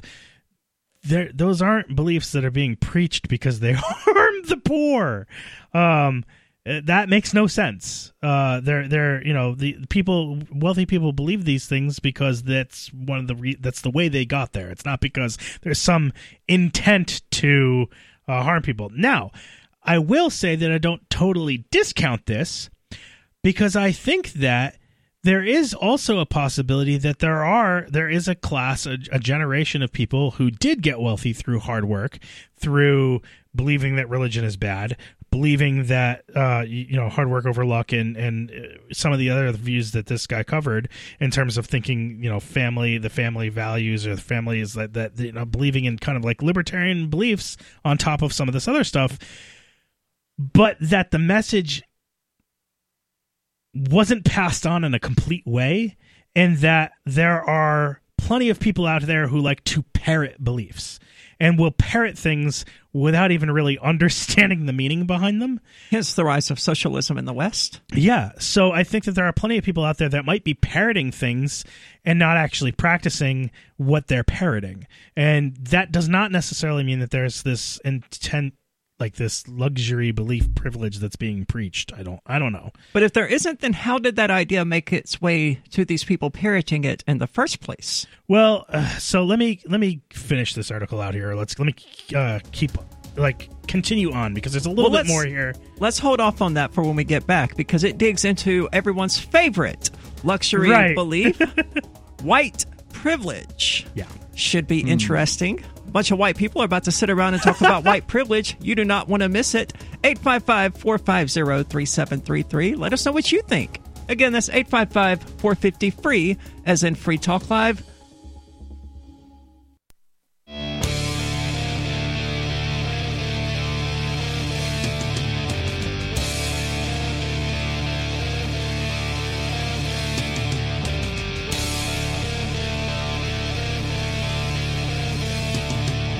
This is Free Talk Live. Talk about whatever is on your mind. Give us a call at 855 450 3733. With you tonight, it's Aria. And Johnson. And Ian. And I want to tell you about the Edge wallet. It's the Edge wallet I use personally because I've gotten sick of copying down 24 word passphrases, 12 word, 14 words, it and trying to restore wallets across new phones, new tablets, my PC. It's just cumbersome Mm. and unwieldy and it's just generally unpleasant. Well, then comes along the Edge wallet. They made which- it easy. they did. It allows you to continue controlling your funds while accessing your wallet via a username and a password. Obviously, not a simple one, but one that you will remember much more easily than you would 24 freaking words. So I I'd ended up write it down anyway, just to be safe. Just to be Absolutely. safe. At one point, I ended up with a text document full of like six different sets of Right. 24 word passphrases. I was like, I don't know which one Which of one is these. which? Yeah. It just became a complete nightmare. So check it out. It's available for both iOS And and, you're a tech Android. person. Yes. Yeah. Yeah. So it was, and it was still unwieldy. Imagine how confusing that is for somebody who's brand new to cryptocurrency. Oh, yeah. Excellent point. The Edge wallet simplifies all of that. In addition, you can, using one installation, have multiple sets of wallet. Like, is true. We're planning Ladies Night Out for PorcFest in 2020, so we have a Ladies Night Out wallet in Edge. Mm-hmm. So with the click of a button, I can flip back and forth between my wallet and this wallet that we're all sharing. It's incredibly convenient. You can't do that with Coinomi or No. even the Bitcoin.com wallet. Great though it is, doesn't have that feature, and it's all done with a username and password. So go get it. That's edge.app if you would like to check it out. It's the best wallet available for mobile devices. Yep, it's the one I use more than any other. Absolutely. Likewise. So, as promised, we're going to talk now about white privilege. What does this author have to say about it? Sure. So, you know, after the the author kind of covers this thing about uh, you know, talking about the key message of uh, you know one of these luxury beliefs being that uh, you know it's luck over hard work. Uh, he quickly goes on to say that um, it's common to see students at prestigious universities work work ceaseless, I cannot speak. Ceaselessly. Prestigious universities work ceaselessly and then downplay the importance of tenacity.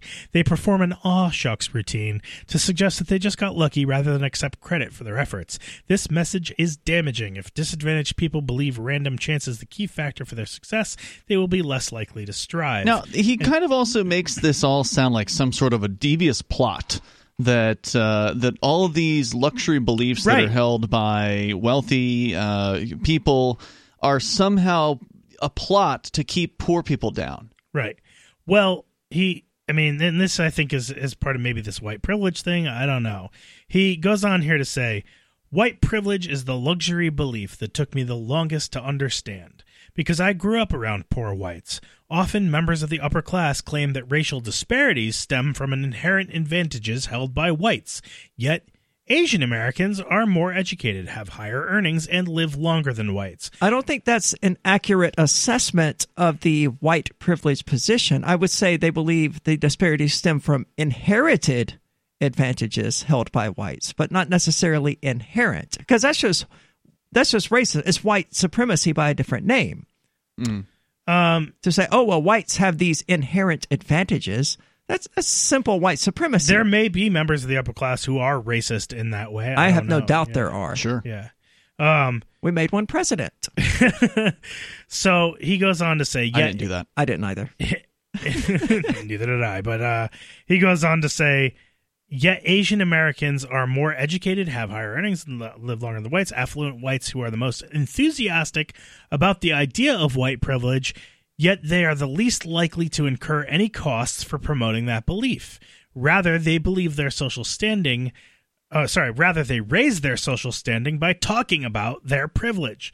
And I, this one is one of the ones that I have hardest time arguing with too, because I do feel like that is going on a lot. Yeah, I think that's that's true. It's That they're like, oh, white privilege is horrible. I'm There's so so bad." much white privilege.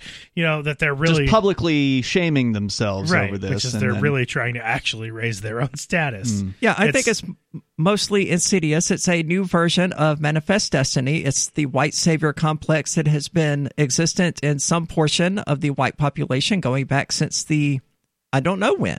virtue signaling. That's Yeah. the word. Yeah. It's And I- the same thing that motivated Andrew Jackson to say, oh, we have to go and educate these people of the Philippines, manifest destiny, all of that kind of nonsense. It's, oh, well, the black people, they can't lift themselves up out of poverty. They need us. Yeah. And then It's nonsense. and then that's the most harmful possible thing that can happen is is not uh fostering work and just trying to poorly manage charity so uh, he says here, in other words, upper class whites gain status by talking about their high status. When laws are enacted to combat white privilege, it won't be the privileged whites who are harmed. Poor whites will bear the brunt. Well, first of all, I don't know what he's got in mind for laws to combat white privilege, but that sounds pretty scary. It, it does. Yeah. Well, I, I would be interested to know what sort of examples he has in mind. He doesn't list any. probably I would guess uh, um, things like affirmative action. hmm Reverse racism. Yeah, reverse racism type laws. Um, he says it's possible that affluent whites don't always agree with their own luxury beliefs, or at least have doubts. Maybe they don't like the ideological fur coat that they're wearing, but if their peers punish them for not sporting it all over town, they will never leave the house without it again. Because, like with diamond rings or designer clothes of old, upper class people don a luxury belief to separate themselves from the lower class. These beliefs in turn produce real, tangible consequences for disadvantaged people, further widening the divide. Just as fashionable clothing will soon be outdated, so will today's fashionable beliefs. In the future, expect the upper class to defame even more values, including ones that they hold dear, in their quest to gain top dog status. Now, so I It's so an interesting theory. I want to say this. So, so Rob Henderson, right, is Rob K. Henderson, who served in the Air Force, is a PhD candidate at the University of Cambridge. Is what the article ends with. Yeah. He mentions going to Ivy League Yeah. school. So I thought it was interesting because he also earlier said that he was adopted. So uh, I just was like, okay, so I want to find out what is this. So he's a PhD candidate for psychology. He's a psychologist. So I, I looked into this because I was like, Hmm. this is a really interesting story, and it's talking about phys- philosophical beliefs. It's in the New York Post. This is a rare incidence of somebody who's a little different. So I wanted to see like a little bit more information. So I'm like, what what other stories has Rob K. Henderson written for the New York Post? Hmm. Nothing. He's never Really? written for the New York Post before. This is his first story, and it's really good. So I was like, okay, so who is this guy then? So I look up. Apparently, he's former writer for the New York Times, Uh-huh. and I went to read. And what do you think this guy's background is besides just the the? He's know, a lefty. Well, no, actually, he's conservative. He's and he Really? talks about coming to conservatism because the he went through the foster care system from through multiple different people who parts of his name all come from people who have all abandoned him Oh wow. and uh you know he became a conservative so this is like a, he's he's basically espousing this in the same exact way that Cantwell would be espousing this these type of, of beliefs so i just thought it was kind of interesting uh, you know yeah weird history White privilege. Is it real? 855 450. Do you have a crypto wealth advisor or coach? If so, has your cryptocurrency advisor been investing in technology stocks for over 20 years? Have they left the corporate world and retired? Or are they still trying to make a weekly paycheck? Have they produced six figure results for their customers in the past 30 days? And very importantly, are they a member of the Digital Currency Council? Seth Maniscalco is the founder of Crypto Wealth Coach and CryptoWealthCoach.com. Seth invested in his first Roth IRA at 19 years old while living abroad and has been investing in Wall Street and technology for over 20 years with experience in all the money markets. By comparison, so many of these so called crypto gurus have barely been alive for 20 years. Seth has not only experienced personal success from his own investments in crypto, he has also helped his clients earn six and seven figure incomes, including helping investors make over three quarters of a million dollars in EOS in 90 days and 1,225% in only five and a half months with Chainlink. Seth has help for the small do it yourself guy on up to crypto whales. Increase your wealth. Visit CryptoWealthCoach.com.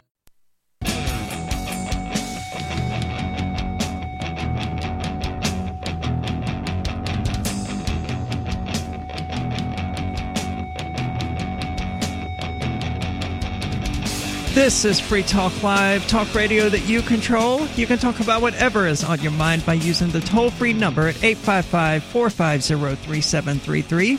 With you tonight, it's Aria. and johnson And Ian.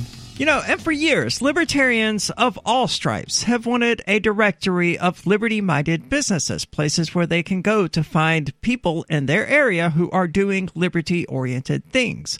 Well, we finally have one. It's liberty.menu. At its core is a directory for events, businesses, and digital content, and all sorts of other awesome things. Listings can be rated and reviewed, and there's a bit of a social network to it so that you can connect and share with others.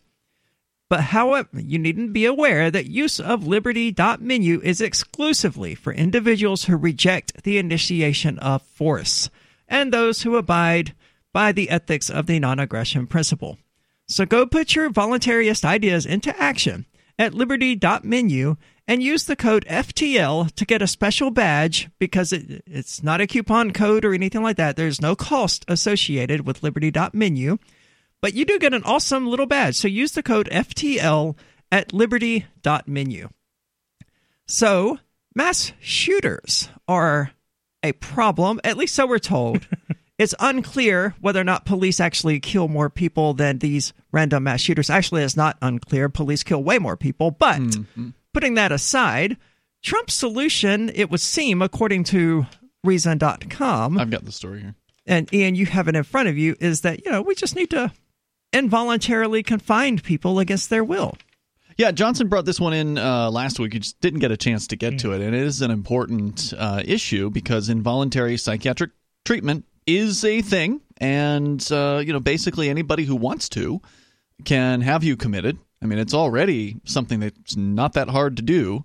is Uh, it everywhere i mean that's the, that was the case in florida Yeah, it's everywhere. In Florida, they they're called different things. So in Florida, it was called the Baker Act. Right. Um, that is not what it's called here. I, I couldn't tell you what it's called in, in New Hampshire, but it's you know RSA something or other. I suspect. But it's essentially a law that allows people to go to the police department, I imagine, and say, hey, this person's a, a threat danger to themselves. or others. And you can and then be. they will put you in a uh, crazy ward for up to 72 hours. This is appalling. It, this is the way things are. And so Trump apparently is proposing that that be made easier because it seems pretty damn easy right now. Here's the story from Reason.com's Jacob Sullum. The old NRA slogan says, "Don't guns don't kill people, people kill people." Yesterday, while responding to the mass shootings that killed 22 people in El Paso and 9 in Dayton over the weekend, Donald Trump offered a dubious variation on that theme. Quote, Mental illness and hatred pulls the trigger, not the gun, he said. Although the president's speech was scripted, that line was illogical as well as ungrammatical. For one thing, I've never heard anyone claim that the gun pulls the trigger. There And- is no need for the author here to nitpick that. I think everybody understood what Trump meant. And I'm not sure, he says, how that would work in a non cartoon universe. For another, it's plainly not true that, quote, mental illness and hatred, unquote, pull the trigger, or do anything else for that matter. We should not lose sight of the fact that mass murder is volitional behavior, as tempting as it may be to speculate about the killer's motives or mental state. The president offered two theories. Quote, we must reform our mental health laws to better identify mentally disturbed individuals who may commit acts of violence and make sure those people not only get treatment, but when necessary, involuntary confinement. So this is essentially the government having the power to point its finger at someone and say, You're crazy. "You're crazy." Off uh, to Lock you up. the psychiatric ward you go Right. Until we decide we want to release you. Yeah, and you know, how do they determine whether somebody is quote mentally disturbed? What is considered to be mentally disturbed? Uh, Johnson off the air, you were pointing out that you know we might get rounded up as libertarians, for being oppositionally defiant. which is a thing that they've put in the uh, what the D. You, you have a problem with authority, son? But they put this in that book, that book with all the diseases or Oh, whatever. DSM-4? Yeah. Yeah. Homosexuality Is that to in be there in too? there. Oh, they took it out. Uh, yeah, it was in there in like the 50s. It was you could be involuntarily confined for being homosexual. It continued with being trans until like the 80s or the mid 90s. So, you know, anybody that's cheering this on, if there are Republicans who are cheering this on, they should probably be very, very concerned because if you give the government or if the government takes this level of power um, over making it easier to involuntarily commit somebody, then it's only a matter of time before it's used against you. Absolutely. You know, But I mean, see, they're picturing it used to own the libtards, right? Right. Get They're those "Oh, yeah, socialists." yeah, liberalism is a mental illness, is what they love to say. Okay, well, let's pass a law allowing us to point our finger at somebody and call them mentally ill. just what we need is re-education camps in the United States because that's what we'd, we'd be talking about. oh, well, he's Trump. case. We would have the best education counts. So Trump also decried the quote racist hate that seems to have inspired the Pa- El Paso shooter. In practice, those two explanations may be hard to disentangle. Quote, these are sick people, said Trump's chief of staff Mick Mulvaney on ABC News recently. He added that referring to the El Paso shooter, quote, you cannot be a white supremacist and be normal in the head, unquote. Mulvaney thereby demonstrated the malleability of psychiatric diagnoses, diagnoses and the danger of letting them determine who shall be free and who shall be subject to involuntary commitment. well, Under- what is normal? You know, I don't think it's normal in the head to be a white supremacist. I don't think it's necessarily dangerously insane, but normal to my experience, certainly No, not. It's abnormal for sure. Being trans, equally abnormal. But I don't Being think that people who are abnormal should be locked in a crazy ward. I agree entirely. I think that using those words in this context of, you know, oh, well, he's mentally ill because they're different. That's ultimately all it is, is the government having the power to point at people and say, you're different. No, no, we're going to kill you then. Which, No, no, it's re-education camp. They're not going to Sure. kill you right Well, away. if you resist the re-education, Then they'll kill you. yeah. Yeah, that's true. I mean, this is uh, what the Chinese government's doing right now to the Uyghurs, the Muslims in northwest China. Mulvaney uh, demonstrated the malleability of psychiatric diagnosis and the danger of letting them determine who shall be free and who shall be subjected to involuntary confinement. Under current law, shaped by civil libertarian concerns about that danger, states generally have to show by, quote, clear and convincing evidence, unquote, that a candidate for commitment because of mental illness poses a danger to himself or others. This would be after the mandatory 24 to 72 hour right. observation period. after period. the 72 correct so, So- Yeah. just on the say so of somebody else you can be involuntarily committed for up to 72 hours And they take all your guns and your right to defend yourself away from yourself. well they take you and put you in a crazy ward for sure Right. and then you're saying maybe after the fact they would they would Right. do that Well, certainly during that time, During because it, you're in yeah. the crazy ward. For sure. Well, they definitely would with the rise of what they want, you know, the red flag laws, Right. which is just the accusation of Yeah, I being a threat. I think that in order to take your guns, they'd probably have to have a court hearing in that case, Johnson, like permanent, like permanently to take your Yeah. guns. Uh, but to keep you in the crazy ward after 72 hours, they generally have to go in front of a judge and then make their argument to prove their case that you are a danger to yourself or others. And Well, so that's part of what the in 72 hours is for, is, is for observing your behavior. And that's Right. sorry, go ahead. Well, in California, we see something very similar where if you're charged with any sort of domestic violence, whether you're guilty or not, if your wife simply says you hit her, you receive a letter saying that you have 24 hours to sell every single weapon in your possession. Wow. And you have to present that to the court. You have to present the receipt showing that you sold it simply by the accusation. That's crazy. Get And that's out of going- California. Get Yeah. out of California. And uh, essentially, what they're arguing here is that this should be broader, not simply including domestic violence in California, but anything the government says. is a danger. Yeah. A belief in white supremacy or any other abhorrent ideology is not enough to meet the test of posing a danger to yourself or others, even though it might occasionally motivate murderous violence. The risks of going down that road should be obvious to anyone who values freedom of conscience and freedom of speech. There's more.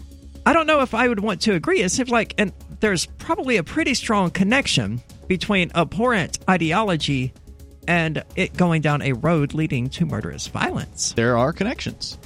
I don't know how blatant they are or how definitive they are. It could be possible there are peaceful white supremacists. I would say most of them are, by the evidence. 855 450 3733 855 450 free is in freedom.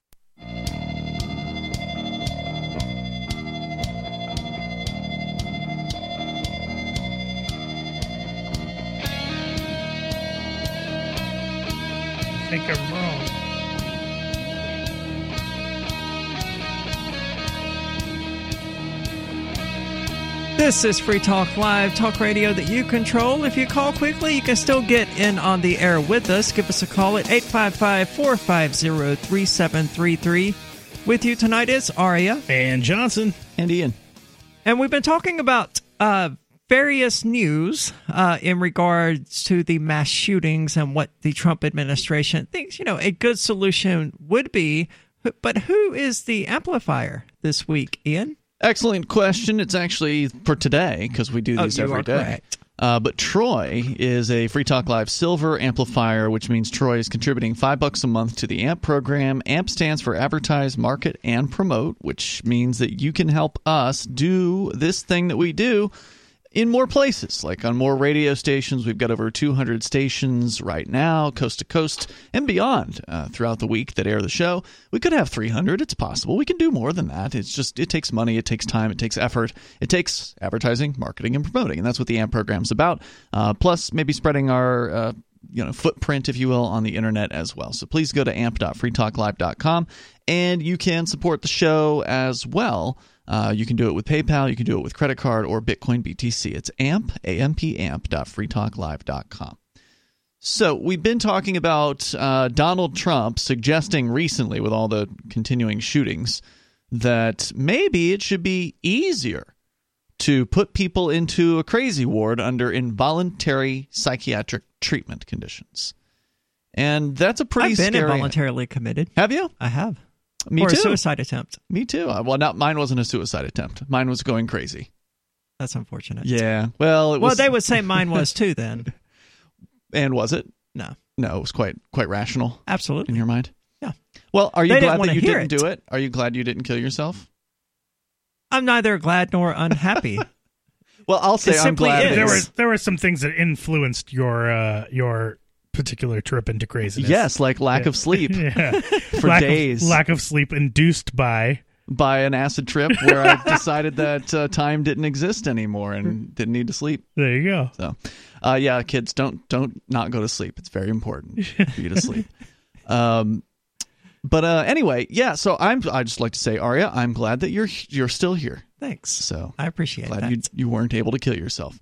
Um, and maybe if you hadn't been committed, maybe you would have. True.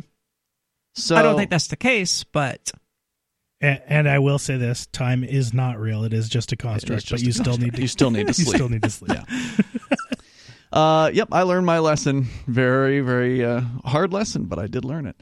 Anyway, going on here. Uh, so, talking about what Reason.com has to say about this, and they say that while Trump seems to think it should be easier to lock people up and forcibly subject them to psychiatric treatment, the clear and convincing standard of proof is, according to the Supreme Court, required by the Fourth Amendment. The thing to be proven, however, varies from state to state, so there is some room for adjustment there.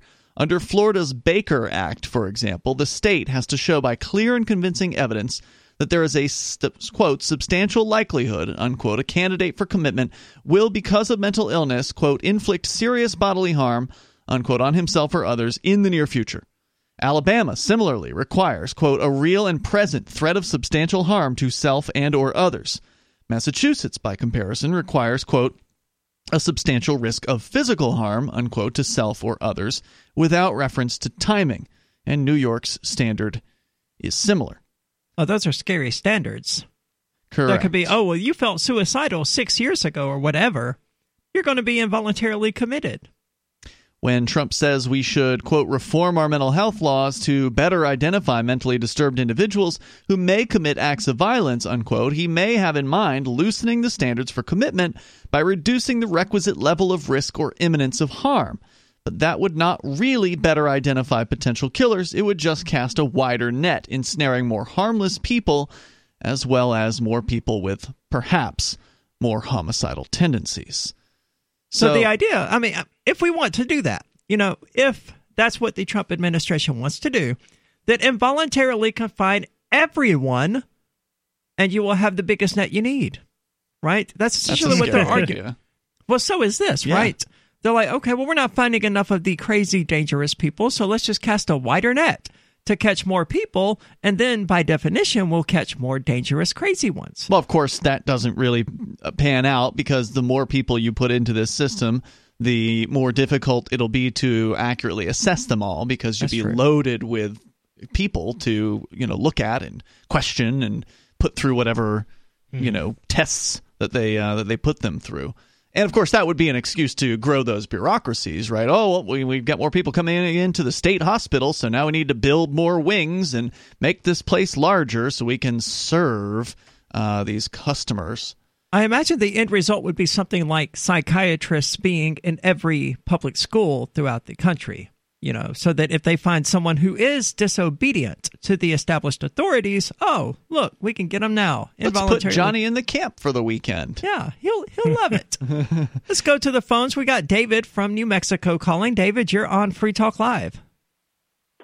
Yeah, you're making the points that I was going to make. You can't have a system like that because the uh, to- totalitarian governments have used the mental hospital thing, the allegations of being crazy, in order to lock up their opponents forever. The far left communist has done it, and the far right uh, totalitarian fascist ha- has done it. Well, then what do you mean you that. can't do that? That's what they've done, so they could do it again. No, no, I, what I'm saying is we can't allow it. We Ah, can't, okay. we, we can't allow them to gain any ground on going back that direction because it endangers all of us. And they, they have used, they've already proved, they powers that be, when, when people get into power, whether they're left or right, they, they use that. And so we can't allow them to do that. Yeah, it's a scary idea because you know these guys they the only solution they have is to drug people up, right? So if they determine that something is wrong with you, you've got the Right. wrong belief system, uh, they will likely force drugs upon those people while they're in uh, captivity. They, they have a they have a million they have a million things that they can do to block you. First of all, there, there's criminal law and there's civil law, and what, the, the reason that they want to do make these kind of laws to lock people up involuntarily is because they they they don't want to have to come up with the evidence to a criminal standard in order to convict somebody in a criminal court in order to lock them up either in a mental institution or in a prison.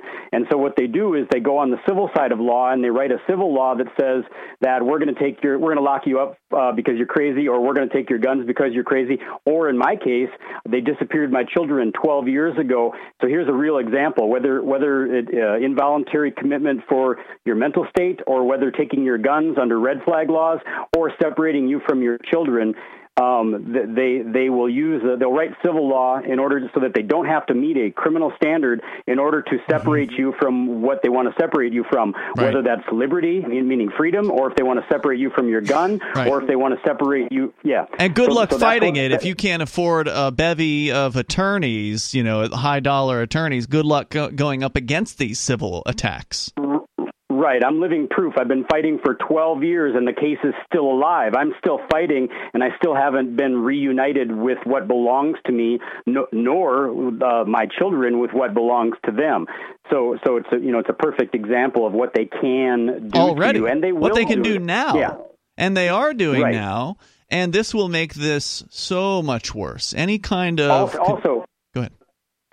I'm sorry. One final point is when when when they do it uh, the the way that they're proposing to civilly commit somebody or to civilly take their children away or civilly take their guns away as opposed to criminally in in a criminal situation they have to they have to come up with the evidence to prove pr- prove their case uh, before you're subject to their law.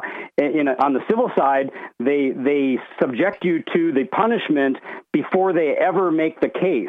And and and what that means is that it, it's arbitrary, it's capricious, and and on a criminal side, there's a you have a lot, a lot better chance of having a an objective standard apply to you. It's still not good, but on the yeah. civil side, it, it, you're, you're, what you're doing is you're getting therapists in there to use their subjective opinion as opposed to an objective uh, opinion or objective evidence. Yes, they'll say, well, we have objective psychological testing that we've done, and I would argue that even their psychological testing is not objective. Skewed. Yeah, for sure. Good call. Thanks for sharing that uh, with us here tonight. For what it's worth, according to Reason, Columbia psychiatrist Michael Stone estimates that one in five mass murderers shows evidence of psychosis. That doesn't necessarily mean mental health specialists would have deemed them dangerous enough for commitment.